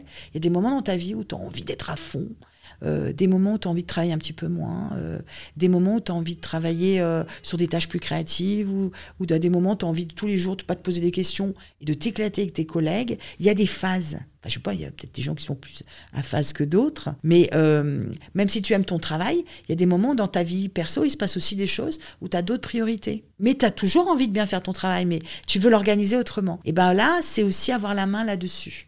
Et donc la carrière abeille, ça va être plein d'arbres, plein de chemins. À la fin, l'idée, c'est que tout le monde ait un miel qui lui, qui lui suffise et avec lequel il se régale. J'adore cette métaphore. Mais je sais pas, elle te parle. Ah non, mais elle me parle totalement. Je pense qu'en effet, aujourd'hui, en fait, c'est aussi le, le, problème de la comparaison qui, je trouve, est assez terrible. C'est tellement facile de voir ce qui va pas dans notre vie et de regarder ensuite les réseaux et de voir euh, la vie parfaite qu'ont l'air d'avoir les autres. Et en fait, ce qui est assez terrible, et je trouve que c'est vrai que c'est assez le cas sur LinkedIn, c'est que, en fait, euh, ah t'es vraiment là pour donner la meilleure image de toi. Tu le vois comme ça, toi ah, moi, moi, enfin, en tout cas, quand je regarde mon fil LinkedIn. Ah, mais c'est une catastrophe. C'est que les gens qui se. Alors, ça, c'est. Je sais plus c'est l'expression, mais qui se hein. tartinent, tu vois. Euh, c'est LinkedIn France, je suis désolée. Hein. C'est un peu années 90. Mm. Je suis un peu dure. Comme on, est, on a très peur d'y aller, ceux qui y vont, et je pense que c'est parce que maintenant, la, la plateforme explose, mais ailleurs, c'est vraiment une plateforme d'échange. C'est c'est pas pour se mettre avec son diplôme. Pas du tout. Ça, c'était plutôt dans les années 90, mmh. dans les pays anglo-saxons. Et là, je suis pas en train de dire qu'on est en retard. Je suis en train de dire qu'avant LinkedIn, c'était pas, euh, c'était pas utilisé de la même façon en France. Et là, il se trouve que maintenant, il y a de l'influence, il, y a, tout ça sur LinkedIn. Et tu as soit les entrepreneurs qui travaillent une demi-heure par jour et qui ont des millions, soit euh, euh, les vieux qui parlent des jeunes, ils font rien, ils veulent pas. Enfin, c'est très clivant, très binaire, très, très de la mauvaise information en fait. Hein. Mm. C'est tout ce qu'on n'aime pas du monde du travail. Et il y a une mise en scène, une, mise, en scène, comme au début d'Insta, quoi. Mm. Bon, moi, je me dis, je les laisse. Euh, ça va leur passer et euh, parce que je je sais la richesse de la plateforme derrière c'est-à-dire euh, tu peux rencontrer des gens que tu n'aurais jamais rencontrés on le sait ça mais tu es à 6 7 relations max de n'importe qui dans le monde mm. C'est quand même dingue ça. Tu peux être de chez toi, t'as pas besoin d'avoir fait telle école, tu peux peut-être euh, parler à quelqu'un et lui demander de partager quelque chose avec toi. Voilà. Donc je pense que il faut voir ça et qu'il faut rester soi-même. Bon, c'est marrant parce que la comparaison, je, le conçois. Hein. Moi, je suis plus vieille, donc j'ai pas souffert de la même façon que vous, votre génération, tout ça. Par contre, et, ça, c'est peut-être, je me trompe, hein, donc je partage avec toi. Moi, les réseaux, c'était professionnel, mais je ne mettais rien. Moi, dans mon travail, c'était la discrétion. Comme je fais beaucoup de coaching, de dirigeants, au contraire, c'est. Par contre, tu dois savoir comment ça marche, comme tu conseilles des entrepreneurs. Donc, j'ai toujours eu des comptes, mais rien, je mettais rien. Et ça m'allait très bien. Par contre, j'ai toujours consommé des réseaux sociaux. Et euh, cette mise en scène m'a toujours extrêmement dérangée. J'ai trouvé que c'était très néfaste euh, sur la santé mentale. Et je dirais qu'à ma génération, comme il y a moins d'éducation sur les réseaux sociaux, le recul par rapport à l'image, euh, les, les, les, ados de 13 ans pourraient donner des cours aux femmes de mon âge. Quoi. Elles prennent tout, hein, je suis un peu dure, mais... Premier degré, tu veux oh, dire Les dommages les dommages sur la génération par rapport au corps, tout ça. Bah, en fait, je pense que ouais, euh, notre génération, on est quand même euh, vraiment victime de ça. Oui, ça c'est Euh, vrai. Parce que parce que c'est ce qu'on. enfin, encore une fois, nos désirs sont définis par ce que l'on voit et ce que par ce que l'on nous montre. Tu trouves? Ah oui. Pour moi, le désirable est défini par ce que l'on voit et ce que l'on nous montre. Tu l'as pas vu ce film euh, Les Jones là? Non. Alors, ce n'est pas un chef-d'œuvre en termes de cinématographique, mais alors l'histoire m'a tué moi. C'est une famille qui arrive euh, dans un quartier un peu riche américain. C'est une fausse famille en fait. On apprend ça après. Donc, euh, No spoil. Bah, non, mais parce que vous n'allez pas le voir, parce que justement, mais c'est juste pour expliquer. En fait, elle arrive, elle s'installe. euh, Il y a des ados, voilà. Donc chacun va mener sa vie. Et en fait, euh, ils intègrent tous les jours des produits. Tout ce qu'ils font, en fait, c'est sponsorisé par des marques qui leur demandent avec des courbes. C'est tous des vendeurs, en fait. Et les gens ne savent pas. Ils arrivent et c'est les voisins que tout le monde jalouse. Ils invitent euh, pour dire on, chacun apporte le cake aux États-Unis, voilà. Et donc, euh, oh, ça c'est rien, c'est un petit cake que j'achète. euh. Et après, derrière, elles rentrent toutes chez elles, elles achètent. Donc, les hommes comme les femmes sont sous le charme de cette famille et dès qu'ils rentrent, ils achètent. Et donc, en fait, tout est monitoré, on voit les ventes et euh, l'impact dans le quartier, puis ça va aller très très loin jusqu'à assassinat. Enfin, ça va rendre les gens fous, les gens, les voisins font s'end- s'endetter. Donc c'est une satire du capitalisme. Oui, mais c'était il y a très longtemps. Ça, ce film, ça doit être dans les années 90. On n'en parlait pas du tout. Et donc moi, j'ai vu ce film par hasard. Je savais pas le sujet. Et donc au début, je ne l'ai pas vu venir. Et j'ai trouvé que c'était très intéressant. Parce que c'est des gens qui avaient quand même des choses. C'était pas un quartier, tu vois, où euh, et le mimétisme, effectivement, tu vois, c'est pas. Je pense que c'est ça que je voulais te dire. Je, je- c'est vrai, je, je, c'est vrai, je le vois même pour ma génération que les réseaux sociaux ont un impact sur la comparaison. Mais pour moi, elle a quand même toujours été un peu là. euh, y compris pour ma génération, et c'était sur la voiture, Ah oui, c'était sûr, les et- médias euh, de manière générale. Parce Et- qu'encore une fois, les désirs sont définis par ce que l'on nous montre. Donc avant, c'était les médias traditionnels, c'était la télé, c'était les journaux. C'est juste qu'aujourd'hui, euh, ça s'est transféré, on va dire, sur les réseaux sociaux. Mais si tu passes plus de temps à aller voir de la diversité, c'est-à-dire dans ton quotidien, casser un peu la routine, aller à des endroits où tu n'as jamais été, faire des premières fois régulièrement, rencontrer des nouvelles personnes, je trouve que ça aide à se détacher de ça. C'est vrai, ça, ça implique de passer moins de temps sur les écrans. Je pense que les Tu peux faire les deux, je pense. Oui, mais enfin, choisir, c'est renoncer. Donc le temps que je passe à aller euh, faire Choisir, du skate pas pour la première renoncer, fois, moi. hein. Moi, c'est bah, le temps est limité. On a 24 heures dans une journée quand Ouais, même. bah, il y a plein de choses à faire. Non, mais je, euh, je, je- choisir pour moi, c'est pas renoncer. Parfois, c'est juste, euh, c'est c'est pas le moment pour l'autre option. Quelqu'un m'a dit récemment, je pense que c'était un invité du podcast, et je sais plus qui. Choisir, c'est s'affirmer. Exactement. Et j'ai trouvé ça vachement plus fort, c'est Mais vrai. Moi, je préfère ça parce que je trouve que choisir, c'est s'affirmer sur le moment. Euh, bah, mon désir, euh, mon besoin est, est plus là tout de suite. Et c'est pas le calcul de ce que ça pourrait me rapporter euh, dans cinq ans. C'est pour ça que les gens vivent toujours le choix euh, comme, un, un rituel de passage. Il faut désacraliser, on fait des choix toute la journée. Tu as, je sais pas s'il y avait aussi quelques années, on avait vu ça, euh, un, un monsieur français qui était avocat, avocat pour des gens riches, qui adorait son boulot. Et tous les matins, il descendait. Il y a un lien avec le choix. Je- Ah, mais t'inquiète. parce que je pars dans tous les le droit sens, de partir dans tous les sens. il y a- en bas de chez lui, il y avait une, une grand-mère, euh, il comprenait pas sa langue, qui faisait la manche. Et euh, elle obtenait pas beaucoup de pièces. Il rentrait le soir, elle était encore là, elle avait pas beaucoup de pièces. Et ça, le matin et soir, il la voyait, ça lui renvoyait sa grand-mère. Enfin, il n'était pas très à l'aise euh, avec ça. Et puis, euh, un jour, eh ben, il lui donnait de l'argent tous les jours, mais ça changeait pas grand-chose. Un jour, il est descendu et il lui a donné un carton. Il lui a écrit, euh, bah, il lui a écrit quelque chose de plus inspirant. Et euh, que s'il vous plaît ou je sais pas ce qu'il avait marqué c'était très simple. Et le soir il est rentré elle avait euh, beaucoup d'argent. Enfin elle avait donc elle était toute contente et, donc elle lui faisait signe qu'elle voulait d'autres panneaux comme ça. Et donc il a commencé à écrire des panneaux pour cette dame en bas de chez lui.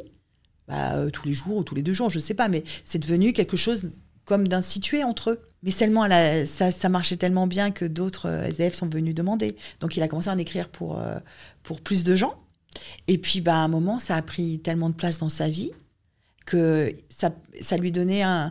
Il avait choisi son métier, mais il avait moins de plaisir euh, après aller faire sa journée. Donc, il a décidé de prendre un, un arrêt 6-8 mois. De... Donc, il a démissionné. Et il s'est dit, je vais écrire des pancartes toute la journée. Donc il avait une pièce dédiée et il a écrit des pancartes qui donnaient au SDF. Et puis finalement, il a changé de vie, il est devenu euh, scénariste pour film. C'est une histoire vraie? Mais oui, ça que j'avais vu au journal de France 2. D'ailleurs, c'est un monsieur que j'ai essayé de contacter pour qu'il vienne parler euh, sur Brut. Ouais. Et donc, euh, cette histoire-là, je l'ai vue il y a très longtemps. Et je me suis dit, bah là, il y a tout là. Il y a les changements de carrière que je vois ou les gens qui vivent autre chose. Bah, c'est exactement ça. Ils n'étaient pas malheureux dans ce qu'ils faisaient c'est que d'un seul coup, ils font quelque chose, une rencontre, ils font quelque chose sans s'en rendre compte. Est-ce que avant il était expert en écriture de panneaux? Euh, Non. Tu vois, ça existe. Est-ce que ça existe ce métier? Non. Il se pose pas toutes ces questions puisqu'il a son travail. Et puis d'un seul coup, il y a une rencontre, il y a quelque chose qui se passe. Il se dit je vais le vivre. Tu vois, il a écouté. Est-ce qu'il a choisi ou il a renoncé à son travail? Tu vois, toutes ces questions-là qui, bloquent hein, euh, euh, la, réflexion, bah, il ne se les pas posées, il a été, et puis ça l'a amené vers un autre métier. Aujourd'hui, je ne sais pas ce qu'il est devenu, mais euh, eh ben, c'est ça, en fait. C'est très inspirant pour te challenger, et ça va être lié à une réflexion que, que j'ai par rapport à l'ambition. C'est que j'ai l'impression que l'ambition est conditionnelle d'une réussite. C'est-à-dire qu'on admire les gens ambitieux quand ils réussissent. Mais par contre, le jour où euh, ça marche pas comme ils voudraient, ou tu vois, une boîte plante, etc., il y a une forme de, tu vois, on va dire, d'illégitimité de l'ambition et qui peut être à la fois perçue perçu et ressentie. Donc si on prend cet homme, imagine, euh, en fait, euh, personne veut lui acheter ses scénarios. Euh, Alors, c'est qu'on lui a demandé. Hein. Oui, non, mais je sais, mais bien oui, sûr, oui, je vois ce que tu veux dire. Il, fait sa reconversion, bah, il, voilà, il écrit scénario et euh, finalement, ça, ne marche pas. Il n'a pas euh, voilà, le, marché qu'il espérait. Comment rebondir et surtout retrouver son ambition après un échec? Je trouve ça très dur parce qu'en fait, c'est facile d'être ambitieux la première fois, tu vois. C'est facile d'être ambitieux quand rien n'a été fait. Ah, moi, je vais monter tel projet, je vais faire ci, je vais faire ça. Ça, c'est pas de l'ambition. Hein. Pour moi, c'est pas de l'ambition. La vraie ambition, c'est quand tu t'es pris le pied dans le tapis. L'ambition bah, avant, c'est du blabla. C'est de la conformité. L'ambition, c'est de l'envie, avant tout. Non, l'ambition, c'est de la conformité, un système où tu imagines la réussite avec une reconnaissance. C'est de la recherche de reconnaissance. Là, ce que tu m'as décrit au début, pour moi, c'est très, c'est très euh, carrière girafe. C'est pas un jugement. Hein. Ce que je veux dire, c'est dans un, dans un cadre où on avait comme une lecture de qu'est-ce qu'est une réussite. Oui, mais on euh, l'a tous plus ou moins. C'est-à-dire que. Tu vois, non, Louis, non. Moi, j'ai pas ça. J'ai pas, j'ai, T'as pas de vision de la réussite. Mais, mais elle, elle, varie tout le temps et la réussite, c'est d'abord euh, que moi je sois contente. Ben oui, mais ça, c'est, c'en est une. C'est une vision de la réussite. Euh, oui, mais la réussite, c'est pas, euh, c'est pas que les autres soient d'accord. C'est ah pas ça pour moi la réussite. Et, et donc, dans d'autres environnements, un entrepreneur est considéré entrepreneur quand il s'est déjà pris le pied dans le tapis. Pas parce qu'il a monté une boîte. L'ambition pour moi, elle, elle est là quand justement les choses se passent pas exactement comme prévu quand tu es dans la, réalité, pas quand tu es dans l'optimisme des informés. Cette phase où tu tout est, ambitieux, donc tu as une énergie, tout ça. Ça, c'est pas de l'ambition, c'est l'envie de passer à l'action. Et c'est déjà super bien. Mais l'ambition, tu la vois quand quelqu'un bah, commence à voir la réalité, où il y a des moments, il y a des choses qui marchent pas. C'est là que tu vois vraiment l'ambition chez les gens, je trouve. Et l'ambition, c'est le fait d'oser de faire des premières fois. Donc une première fois, elle est jamais parfaite, elle, elle est jamais euh, euh, au top de la réussite, mais c'est parce que je pense qu'il y a ce côté la reconversion, il y a une reconversion et c'est un moment charnière. Lui, il n'a pas vu ça comme une reconversion. Il s'est pas dit que j'allais. Je, parle à sa place, le pauvre. Ça se trouve, ce n'est pas du tout ça. Excusez-moi si vous regardez, ou je sais pas. Ce que je veux dire, c'est que le sujet, c'est pas je vais devenir scénariste. Moi, je le vois comme des activités. C'est l'abeille. Ce jour-là, elle a été sur cette fleur-là mais elle n'a pas dit qu'elle irait pas voir l'autre fleur. Tu vois, moi, j'ai mon travail. Il on, y a les réseaux sociaux. On me dit, tu veux pas écrire un livre? T'écris un livre? J'ai jamais rêvé d'être écrivain. Euh, tu fais un livre? Est-ce que tu es écrivain? Bah non, je suis pas écrivain. J'ai fait un livre. Euh, je me pose pas euh, ces questions-là. Après, je fais autre chose. Tu vois, c'est pas, c'est de penser en titre c'est une activité que tu essayes. Sauf que dans un travail classique, les gens vont te dire "Oh, je suis contente, j'ai un nouveau projet dans mon travail, euh, euh, j'ai euh, fait ça, j'avais jamais fait, je sais pas, on a travaillé avec l'IA, tout ça." C'est comme un nouveau travail finalement, un nouveau. Sauf qu'on, dans le cadre d'un CDI, on va dire ah super, t'as un nouveau projet. Ah bah finalement il s'est arrêté, il a pas marché. Les gens ils vont faire ah dommage, t'étais contente. Oui mais je regrette pas. Tu vois, euh, j'étais contente qu'on m'ait considéré pour ce projet. Bah, t'es à ton compte, t'essayes des choses, et puis il y a des fois ça s'arrête Pourquoi ça serait si différent, tu vois? Parce qu'il y a peut-être quelque chose que, que tu n'as pas vu ou que tu n'as pas fait. Oui, bon, bah, tu as appris, tu passes à autre chose. Moi, je pense que l'ambition, c'est faire les choses pour soi. Accepter de, de, de, se lancer dans des projets comme ça où tu peux te prendre le pied dans le tapis, c'est euh, accepter aussi que dans ton apprentissage, si tu ne prends pas le pied dans le tapis, tu n'iras pas très loin. Hmm. voilà. Pour moi, c'est vraiment ça. Euh, c'est Oprah Winfrey qui dit euh, l'échec est un pas de plus vers le succès. Mais oui, et en plus, c'est un peu, tu sais, quand il y a un mauvais buzz, quand il y a un mauvais buzz sur les réseaux, je sais pas quoi, des trucs là, où tu as l'impression que d'un seul coup le monde s'arrête, complètement excessif, et 24 heures après, il y en a un autre. Et les gens, ils sont passés à autre chose. Moi, ça me fait toujours rire, ça. Mais c'est pareil. Dans le... De ce que je comprends de, ton, de ta réponse, c'est qu'il faut finalement décorréler l'ego de l'ambition. Parce que bah, tu vois, moi, je pense, à, je pense à, des entrepreneurs que je connais, tu vois. Euh, dis-moi. après le Covid, il y a quand même eu pas mal de boîtes qui, qui se sont plantées. Et du coup, pour beaucoup, c'est une énorme remise en question personnelle et, et, et, finalement une perte de confiance en soi qui rend difficile le fait de retrouver l'ambition euh, d'antan. Ça les a coupés dans leur envie de refaire. Ils ont été déçus. Ouais, ils ont euh, été déçus. Oui, mais là, tu vois, s'ils avaient un peu de diversité autour d'eux, avec des gens peut-être qui s'est déjà arrivé, ils auraient peut-être pu en parler.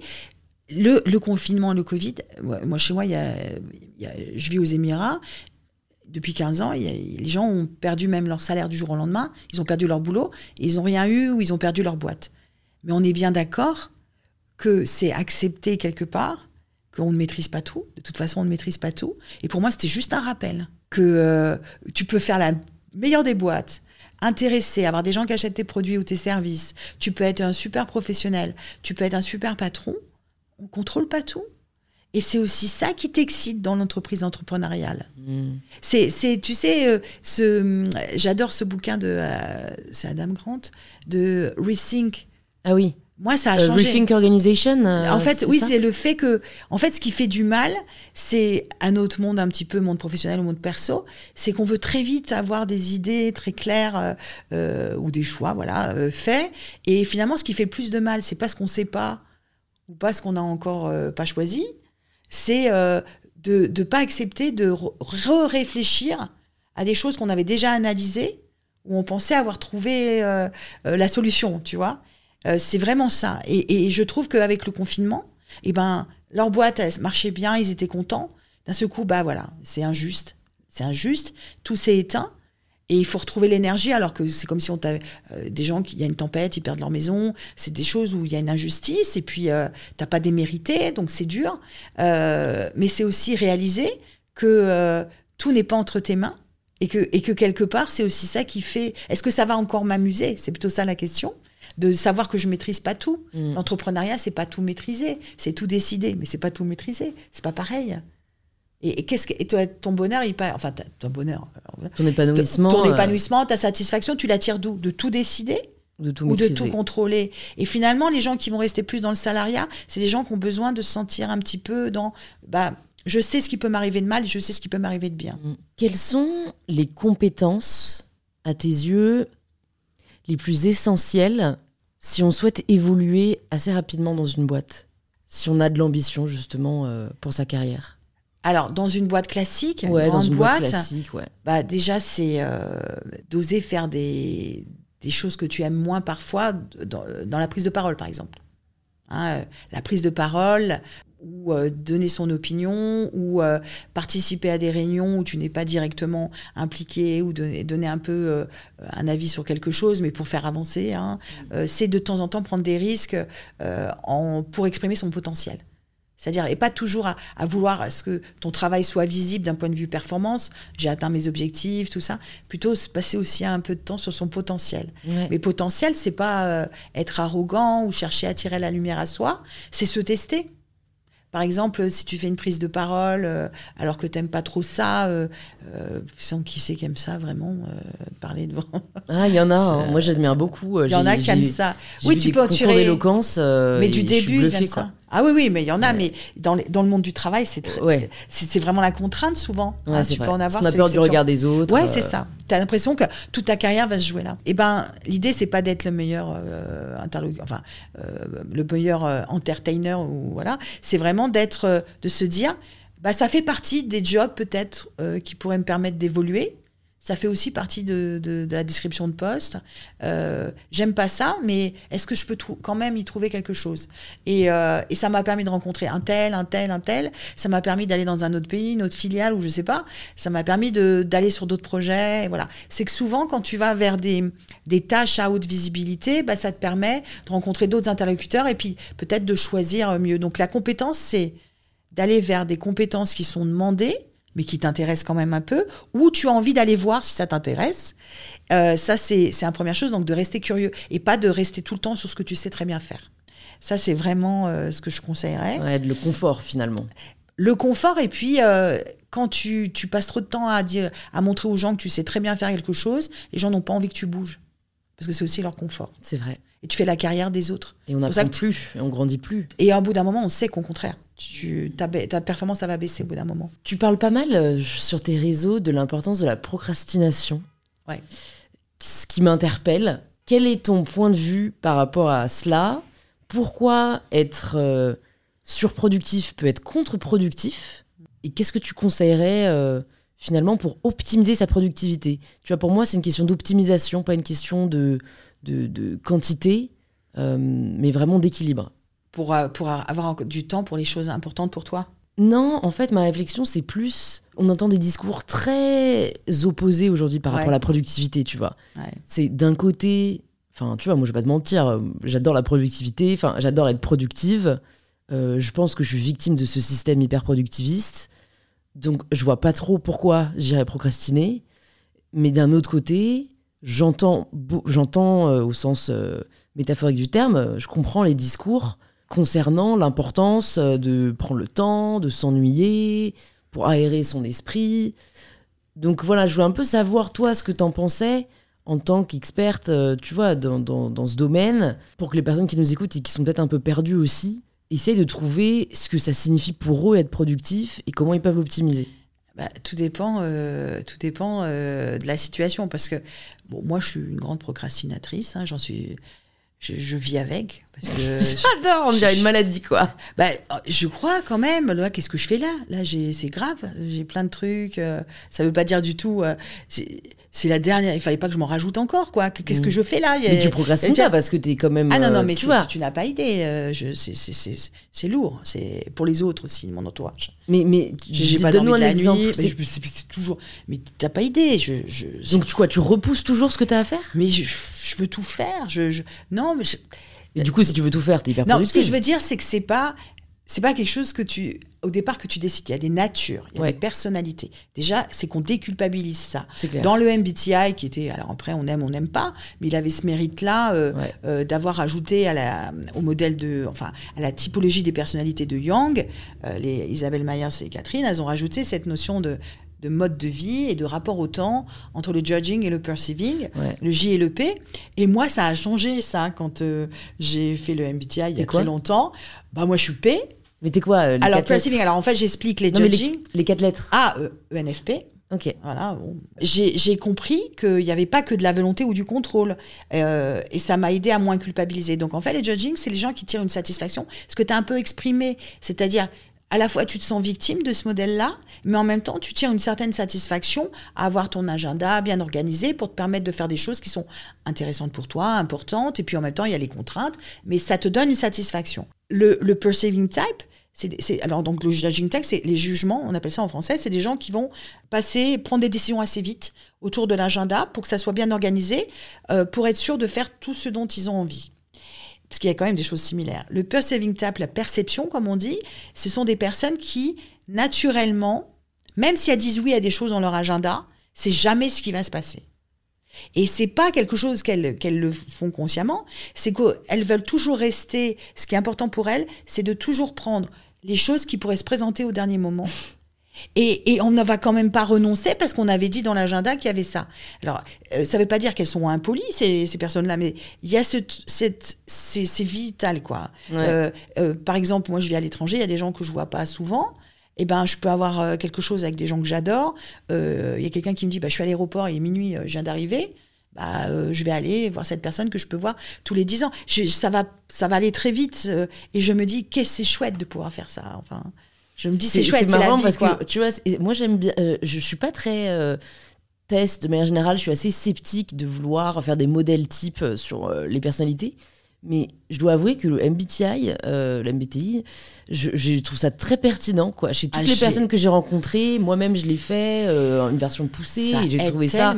Et en fait, ça aide en effet euh, vachement, je trouve, et donc moi je le fais faire à ma team, à comprendre le mode de fonctionnement des autres. Exactement. Parce que tu vois, j'avais vraiment, je pense, euh, eu cette réflexion, et maintenant, de ce que tu me dis, je comprends qu'elle doit être P. Donc, euh, Lucie Lebrun, je te cite, tu m'en voudras pas, qui, est une copine. Et, et tu vois, moi, je, suis J, moi. Et du coup, je lui, je lui dis souvent, enfin, je lui disais souvent à l'époque, maintenant on arrive à, s'accorder, mais euh, t'es dispo euh, Enfin, il me dit, on se voit quand? Et je lui dis, ah bah, mardi prochain, 18h, euh, ça marche pour toi et, elle me disait, ah, mais écoute, je peux pas te dire tout de suite, ça dépend et tout. Et moi, je dis là, mais comment ça, ça dépend? Enfin, si t'as si rien de prévu mardi 18h, tu ajoutes dans ton agenda café avec Louise mardi à 18h. Et elle me disait, oui, mais non, je sais pas, il y a peut-être des trucs. Et en fait, moi, je le prenais personnellement. Je me disais, en fait, elle attend de savoir si elle a mieux. Tu vois? Mais c'est normal que tu le prennes comme ça. Et en fait, c'est comme, tu vois, pas euh, du tout, parce que, comme tu dis très bien, c'est elle, juste son mode de fonctionnement. Oui, mais parce qu'elle a déjà dit à trois autres personnes. Voilà, c'est ça. Tu sais, j'ai mon mardi après-midi. Moi, c'est. En fait. Elle a peur de s'engager mais, et, de ne pas pouvoir tenir la responsabilité. Parce que le P peut gérer ça. Le problème du P, c'est quand il doit.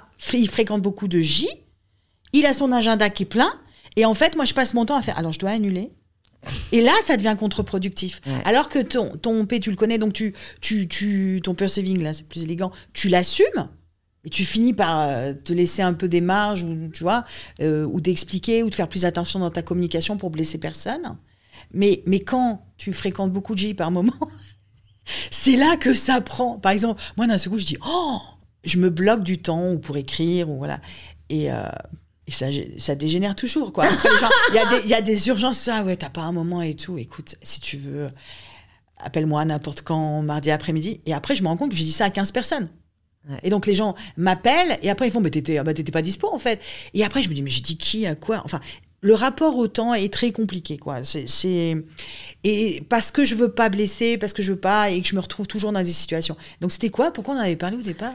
Euh, parce que je ah me demandais pourquoi tu procrastinais. La productivité. Ouais, et comment du coup, tu arrives à... Est-ce que tu essaies de travailler sur ta productivité? Alors, alors, bien sûr que je travaille sur ma productivité. Et puis, tu sais, on explique bien euh, dans les MBTI que ça veut pas dire que c'est des gens... Et c'est vrai, je suis jamais en retard.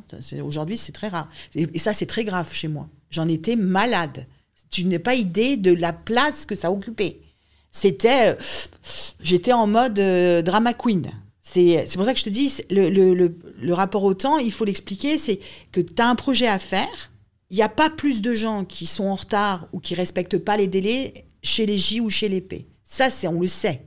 C'est une préférence naturelle, c'est dans ton mode d'organisation. Donc moi, on me donne une tâche à faire et on a une date limite.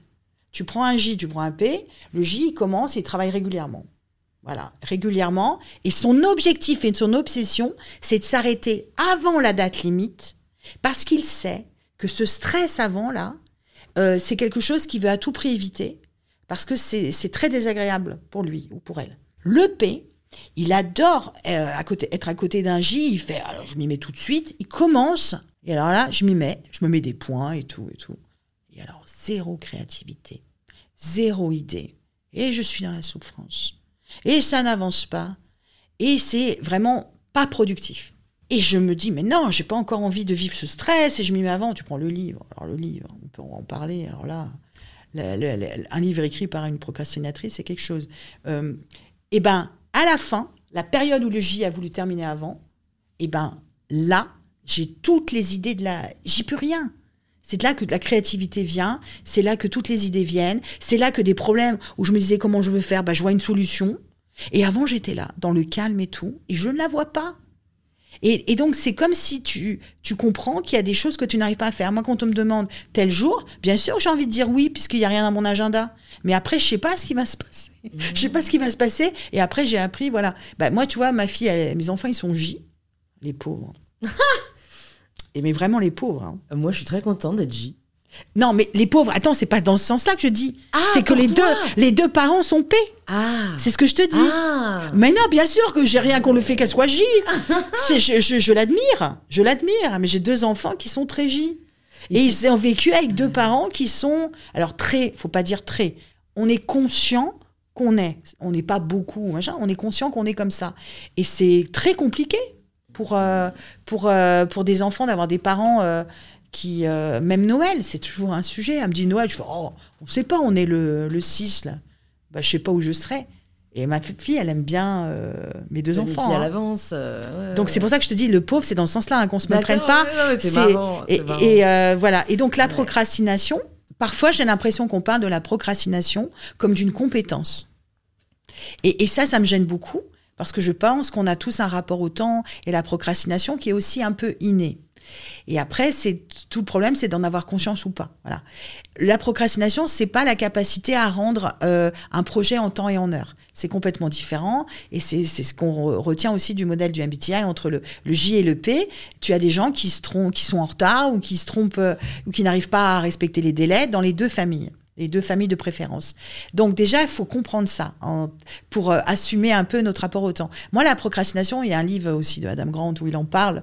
euh, là, Adam. Grant, hein je, ouais, je sais pas, je suis dedans. J'ai des phases. Ouais. Je l'ai repris là. En fait, il explique que c'est pas uniquement une histoire de créativité pour les métiers créatifs. C'est comme on disait aux enfants, peut-être c'est un vieux modèle ça, c'est bien qu'ils s'ennuient un peu. En fait, il faut que les, en- les enfants apprennent à s'ennuyer, parce qu'en fait, c'est là qu'ils apprennent à se connaître. Moi, j'ai toujours compris comme ça, à être bien en étant tout seul avec eux-mêmes. Bah moi, la procrastination, j'ai toujours vu un peu comme ça. C'est ce moment où tu es hors cadre. T'es dans ce coup, t'es ouh, il y a plein de règles, je vis dans une société, ouh, il y a plein de gens qui attendent des choses. Et moi, là, je suis un peu en apesanteur avec moi-même. Un inconfort réel. Et en même temps, est-ce que je suis pas en train de grossir euh, des peurs de perdre le contrôle sur certaines choses, de ce que pourraient penser les autres?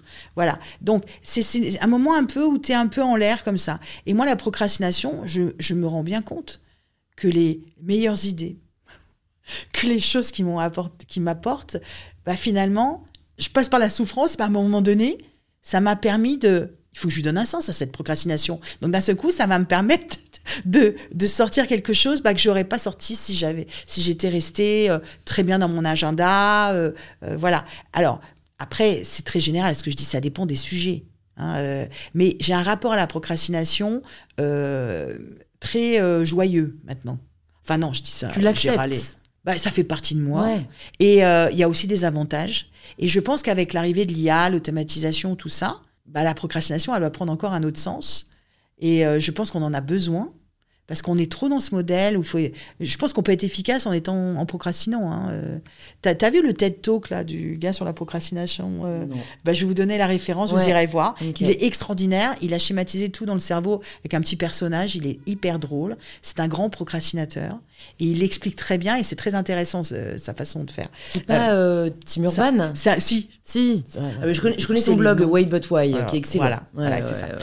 Mais euh, pour moi, c'est une. C'est c'est pas une compétence, c'est comme le, euh, le growth mindset. Hmm. Et euh, Mais attends, attends, parce que pour moi, la, la growth mindset, donc l'esprit de croissance, c'est une compétence. Enfin, non, le growth tu peux la mindset. travailler. Oui, c'est une compétence, c'est Alors que la procrastination, j'ai l'impression qu'en effet, t'as vraiment une part de nature, quoi. Non, mais il y a une part de matière, mais bien sûr que ça se gère. C'est comme les émotions, ça se gère. Gère, c'est pas un très joli mot, mais ça- tu trouves, tu peux trouver ton équilibre. Toi quoi. aussi, tu cherches l'équilibre. Je pense que, tu sais, la procrastination, pour moi, c'est que de tout petit, on a une préférence. Tu as deux portes devant toi. Il y a la porte besoin de ressentir du plaisir et besoin d'obtenir des résultats. Et puis, de tout petit, tu as des gamins qui vont d'abord prendre le besoin de résultats dès qu'ils font quelque chose qu'on leur a pas demandé. Et tu en as d'autres qui vont aller vers le, plus vers le plaisir. Et puis après, quand tu es grand, tu apprends que dans la vie, tu as besoin des deux. Et toute ta vie, tu essayes d'équilibrer. Ah non, c'est pas antinomique, mais tu as une préférence innée. Et, et moi, j'ai toujours été. euh, voilà, la première porte, c'était le plaisir. Et tu en as d'autres, c'est besoin de résultats. Mais les deux, à la fin, on veut équilibrer les deux. Et, la procrastination, c'est ça. C'est que tu en as besoin quand même et que tu, tu as besoin de ces deux portes dans ta vie pour aligner euh, ta vie en fonction de, aussi de ce que tu veux vivre.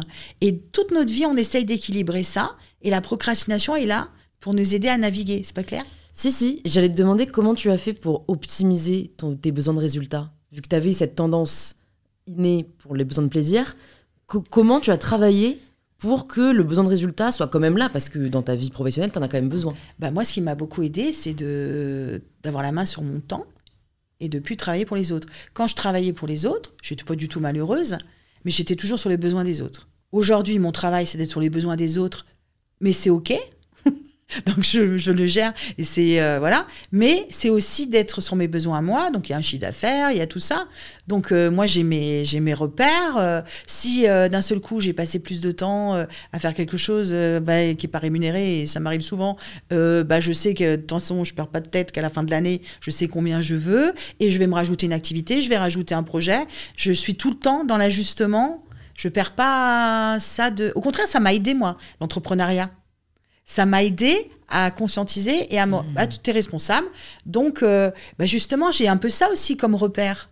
Les objectifs que tu te fixes? Bah dans mon travail, combien je veux faire, combien je dois, j'ai besoin de combien d'argent pour la famille, pour tout ça. Euh. Mmh. donc, euh, tu vois, c'est ça un peu. Je sais pas si ça va ensemble, mais moi, c'est comme ça que je fonctionne. C'est pour me rassurer en fait, de me dire, bah là, j'ai fait ça, j'étais très contente, et en même temps, dans les six mois, faut qu'il y ait temps, bah tu te débrouilles. Et si tu devais partager deux conseils aux personnes qui nous écoutent pour être plus productifs, qu'est-ce que tu donnerais? Bah, La curiosité, parce que parfois on a l'impression d'être productif en faisant les choses comme ça, mais on les fait en autopilote. Et donc quand on les fait en autopilote, c'est qu'on répète les mêmes façons de faire. C'est système 1, système 2, non? Oui, alors système 1, c'est de mettre le pansement sur un problème, en fait. C'est un peu ça, quoi. Et puis 2, c'est repenser le système. En fait, c'est c'est un peu ça. le, quand tu veux tout le temps être productif, tu vas beaucoup aller dans des modes de fonctionnement rapides, connus, qui ont fait l'épreuve à un moment donné. Et c'est tout le problème, c'est que ça, l'intelligence artificielle va très bien le faire. Et notre valeur ajoutée, elle est ailleurs. Et donc, mon conseil, c'est de dire, de temps en temps, essaye de changer ta façon de résoudre des problèmes, des problèmes que tu, que tu résous depuis longtemps.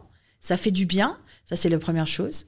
Donc, c'est pas de se méfier de ce que tu sais pas, mais c'est de ce que tu penses savoir. C'était la citation de Mark Twain, ça. Je l'adore. Et le deuxième, c'est euh, bateau, hein, mais c'est de toujours faire des premières fois. Moi, je suis obsédée par les premières fois. Euh, je trouve qu'il y a un âge où les gens arrêtent. C'est vrai. De faire des trucs. Se censurent. Se censurent, ils vont plus de première fois. Moi, une des premières questions que je pose, même en entretien, je la poserai, c'est quelle, est la dernière, quelle est la dernière chose que vous avez fait pour la première fois? Elle t'inspire cette question Ouais, elle m'inspire. parce que je trouve que c'est représentatif d'un état d'esprit et de la personne que tu vas avoir. C'est, est-ce que as une, est-ce que tu vas recruter potentiellement quelqu'un qui a cette ouverture-là et qui a cette volonté aussi, euh, cette curiosité-là? Voilà. Et puis, et puis euh, comment te dire, euh, ce qu'on aime chez les enfants, c'est justement ces premières fois, en fait. Il n'y a rien de plus sympa que d'observer un gamin qui fait quelque chose pour la première fois. Euh, c'est sympa à voir, à observer, surtout que c'est jamais pareil d'un enfant à l'autre. Et ça, on le perd. Et peut-être que je m'autorise plus ça maintenant, parce que ça m'a frappé de voir que les gens de mon âge font pas beaucoup de premières fois. Et, euh, dès qu'ils font des premières fois, tu dirais qu'ils ont 20 ans, quoi. je, ne sais pas comment dire, c'est bateau, mais c'est ça qui te ramène euh, à te reconnecter à tes désirs et, et pas t'interdire des choses. Donc le deuxième conseil, c'est ça, c'est de faire des premières fois, d'être curieux, même aussi de choses où tu penses pas la même chose, ou où tu es un peu moins attiré, c'est bien aussi de faire des expériences euh, euh, de choses que peut-être tu n'aurais jamais faites. Euh, c'est super instructif. Mmh. et puis s'autoriser à pas toujours faire par rapport à une performance. Quoi. ça aussi, c'est très agréable d'apprendre des choses dans des domaines où t'as pas. le but, c'est pas d'être un expert, mmh, hein. mmh, c'est juste d'en de, d'en savoir un petit peu plus. quoi. J'ai une dernière question pour toi par rapport à ce cheminement dans la vie professionnelle, et pas des moindres, c'est la négociation salariale. Quels sont les principaux outils euh, qu'on peut utiliser pour parvenir à obtenir une augmentation? L'augmentation, il faut déjà comprendre que dans la culture de l'entreprise, l'augmentation, c'est pas un dû. Hein, c'est pas euh, quand tu fais très bien ton travail, bah, c'est quand tu atteins tes objectifs, c'est normal. C'est ce pourquoi tu es payé. Donc, le fait d'avoir un peu euh, ce rapport au temps, là, comme pour l'anniversaire, où ça fait un an, donc je dois avoir une augmentation. Bien sûr, tu as les augmentations générales par rapport à l'inflation. Donc déjà, ça, faut bien l'intégrer. Après, pour justifier d'une augmentation, c'est plus par rapport à ce que tu pourrais faire en plus. Donc, la première chose, premier conseil que je donne, c'est de réfléchir quelle est la raison principale pour laquelle je veux cette augmentation? Parfois, il y a un manque de reconnaissance aussi. Donc, une augmentation ne va pas régler le problème. C'est pas pour ça qu'il ne faut pas la demander. Mais ça, c'est un sujet dont on parlait hier dans une autre émission. Je pense qu'il faut aussi réfléchir pourquoi je pense qu'aujourd'hui, je dois demander cette augmentation. Au fond, c'est quoi le, le, le, rationnel de ça? Donc, ça peut être un projet que tu viens de faire ou tu as dépassé. Euh, souvent, c'est ça, hein, l'augmentation vue du patronat, c'est que tu as dépassé tes objectifs ou tu as fait, tu as fait ou tu as eu, tu as mis quelque chose dans l'exécution d'un projet euh, qui justifie euh, qu'on on te donne, qu'on le signifie par l'argent, voilà. Donc déjà, c'est bien d'analyser ça pour être droit dans tes bottes, tu vois. C'est savoir concrètement pourquoi tu la demandes. Après, la règle de base de tout, tu peux être maladroite dans une négociation, c'est pas grave, tant que tu sors des chiffres qui, sont pertinents.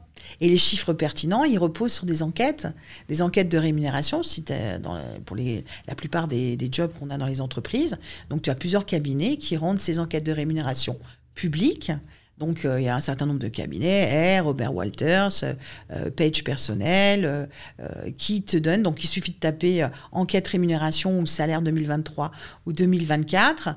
Et puis, tu vas tomber sur ces études. Il faut rentrer un email et puis tu reçois sur ton email. Donc, l'idée, moi, c'est que par rapport à un type de poste, tu vas mettre toutes les fourchettes de ces études euh, fourchette basse, fourchette haute par rapport à ton niveau d'expérience. Et puis après, tu vas aller sur des outils à l'APEC aussi. Il y a un outil de l'APEC, c'est pour euh, les cadres. Hein. Euh, il y a un outil de simulation de salaire qui tient compte de ta région. C'est très important parce que souvent les enquêtes de rémunération sont par rapport à l'Île-de-France et Paris. Donc, tu peux mettre euh, très précisément ton job, on va te donner les, données euh, de l'année. Et deux, tu me moulines tout ça, tu peux aussi aller sur Glassdoor, où là, c'est déclaratif. Euh, n'importe qui peut aller et dire, bah voilà, de façon anonyme, hein, je travaille dans telle société, voilà combien je gagne. Donc, il y a ce partage d'informations. Donc, pour moi, et après, tu vas demander aussi à des, à des copains qui font la même chose que toi ailleurs. Et tu me mets toutes ces données-là, tu moulines, et ça te donne une fourchette basse une fourchette haute.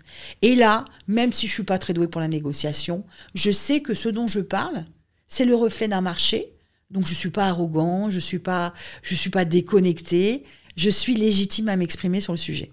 Si tu vois que ton salaire il est effectivement décalé par rapport à ça, même si tu n'as pas fait de, de résultats exceptionnels, déjà un ton salaire pour demander une augmentation aussi, c'est s'il n'est pas aligné avec le marché. Ça, c'est une bonne raison. Donc là, tu viens, tu, tu rappelles euh, un peu tous les résultats que tu as obtenus euh, dans les derniers les 6 à 9 derniers mois ou la dernière année.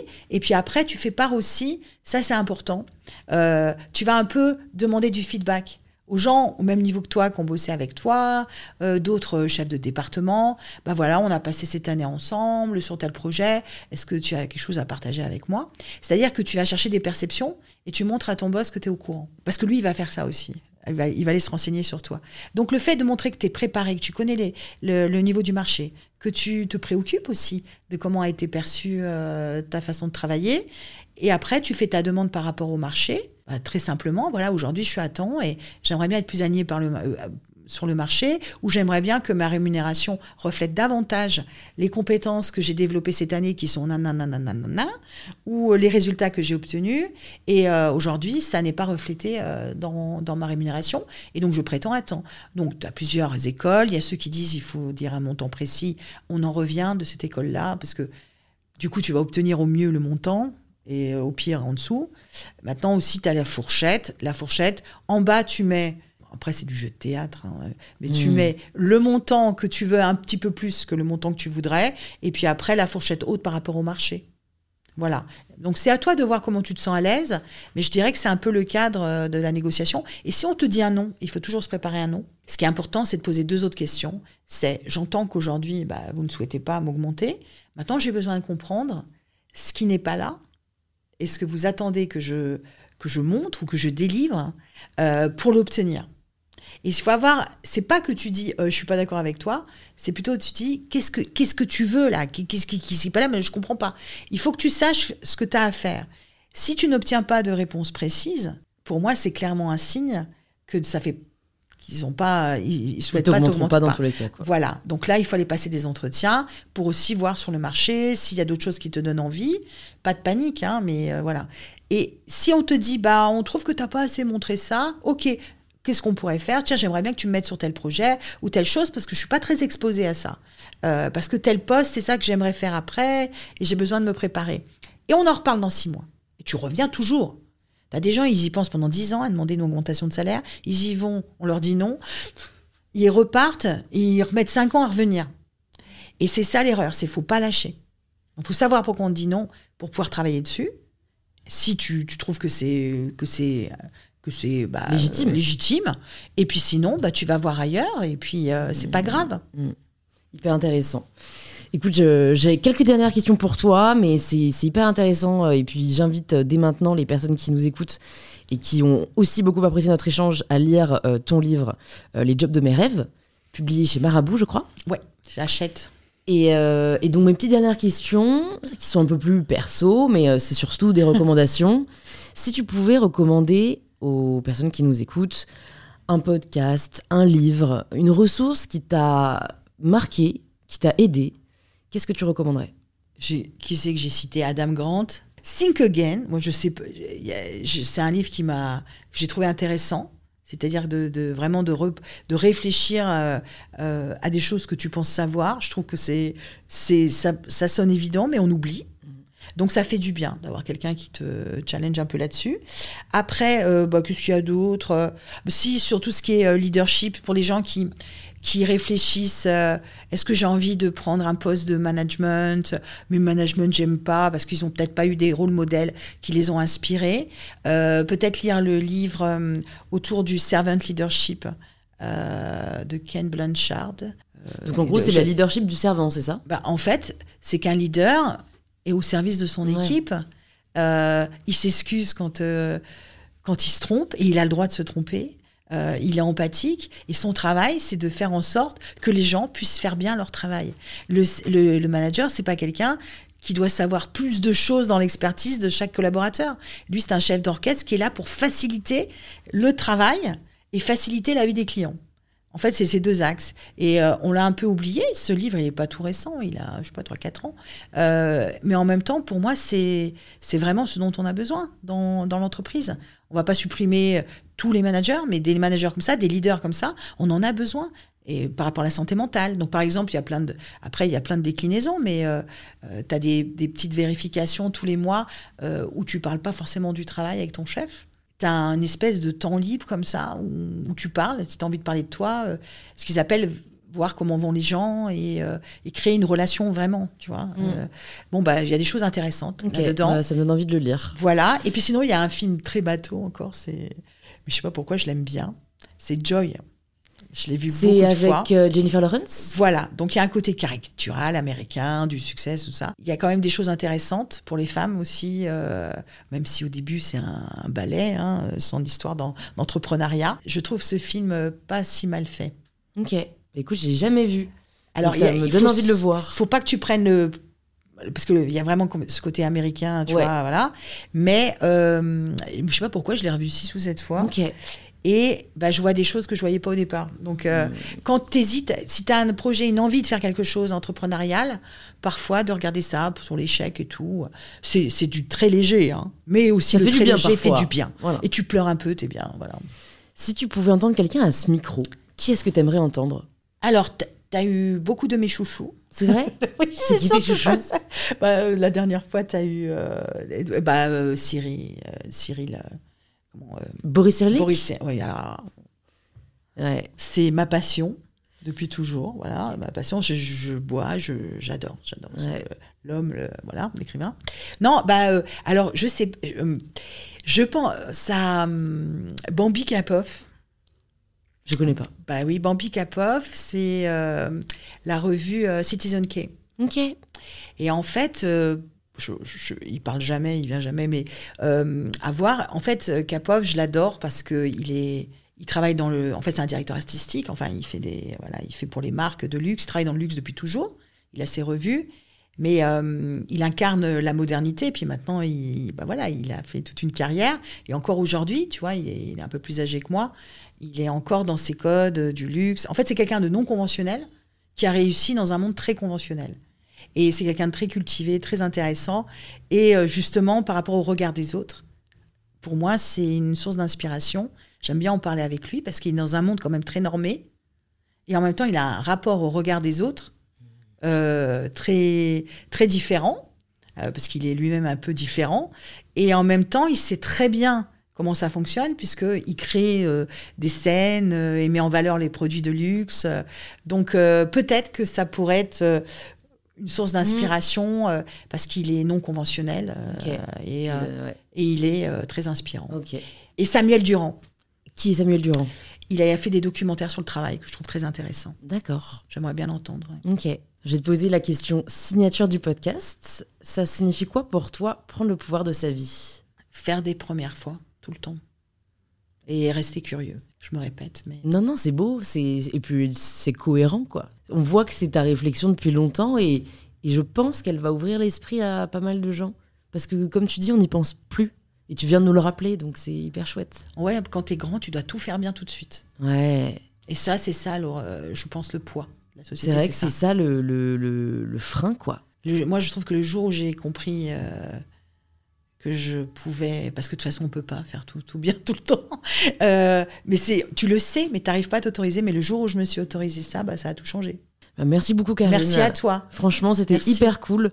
Pour les personnes qui veulent en savoir plus sur toi, sur ce que tu fais, où est-ce que tu veux qu'on les redirige? Je suis sur les réseaux, voilà, il y a Insta, il y a TikTok, et sinon sur LinkedIn. Ouais. Et, euh, et puis euh, voilà, ils trouveront des façons de me contacter.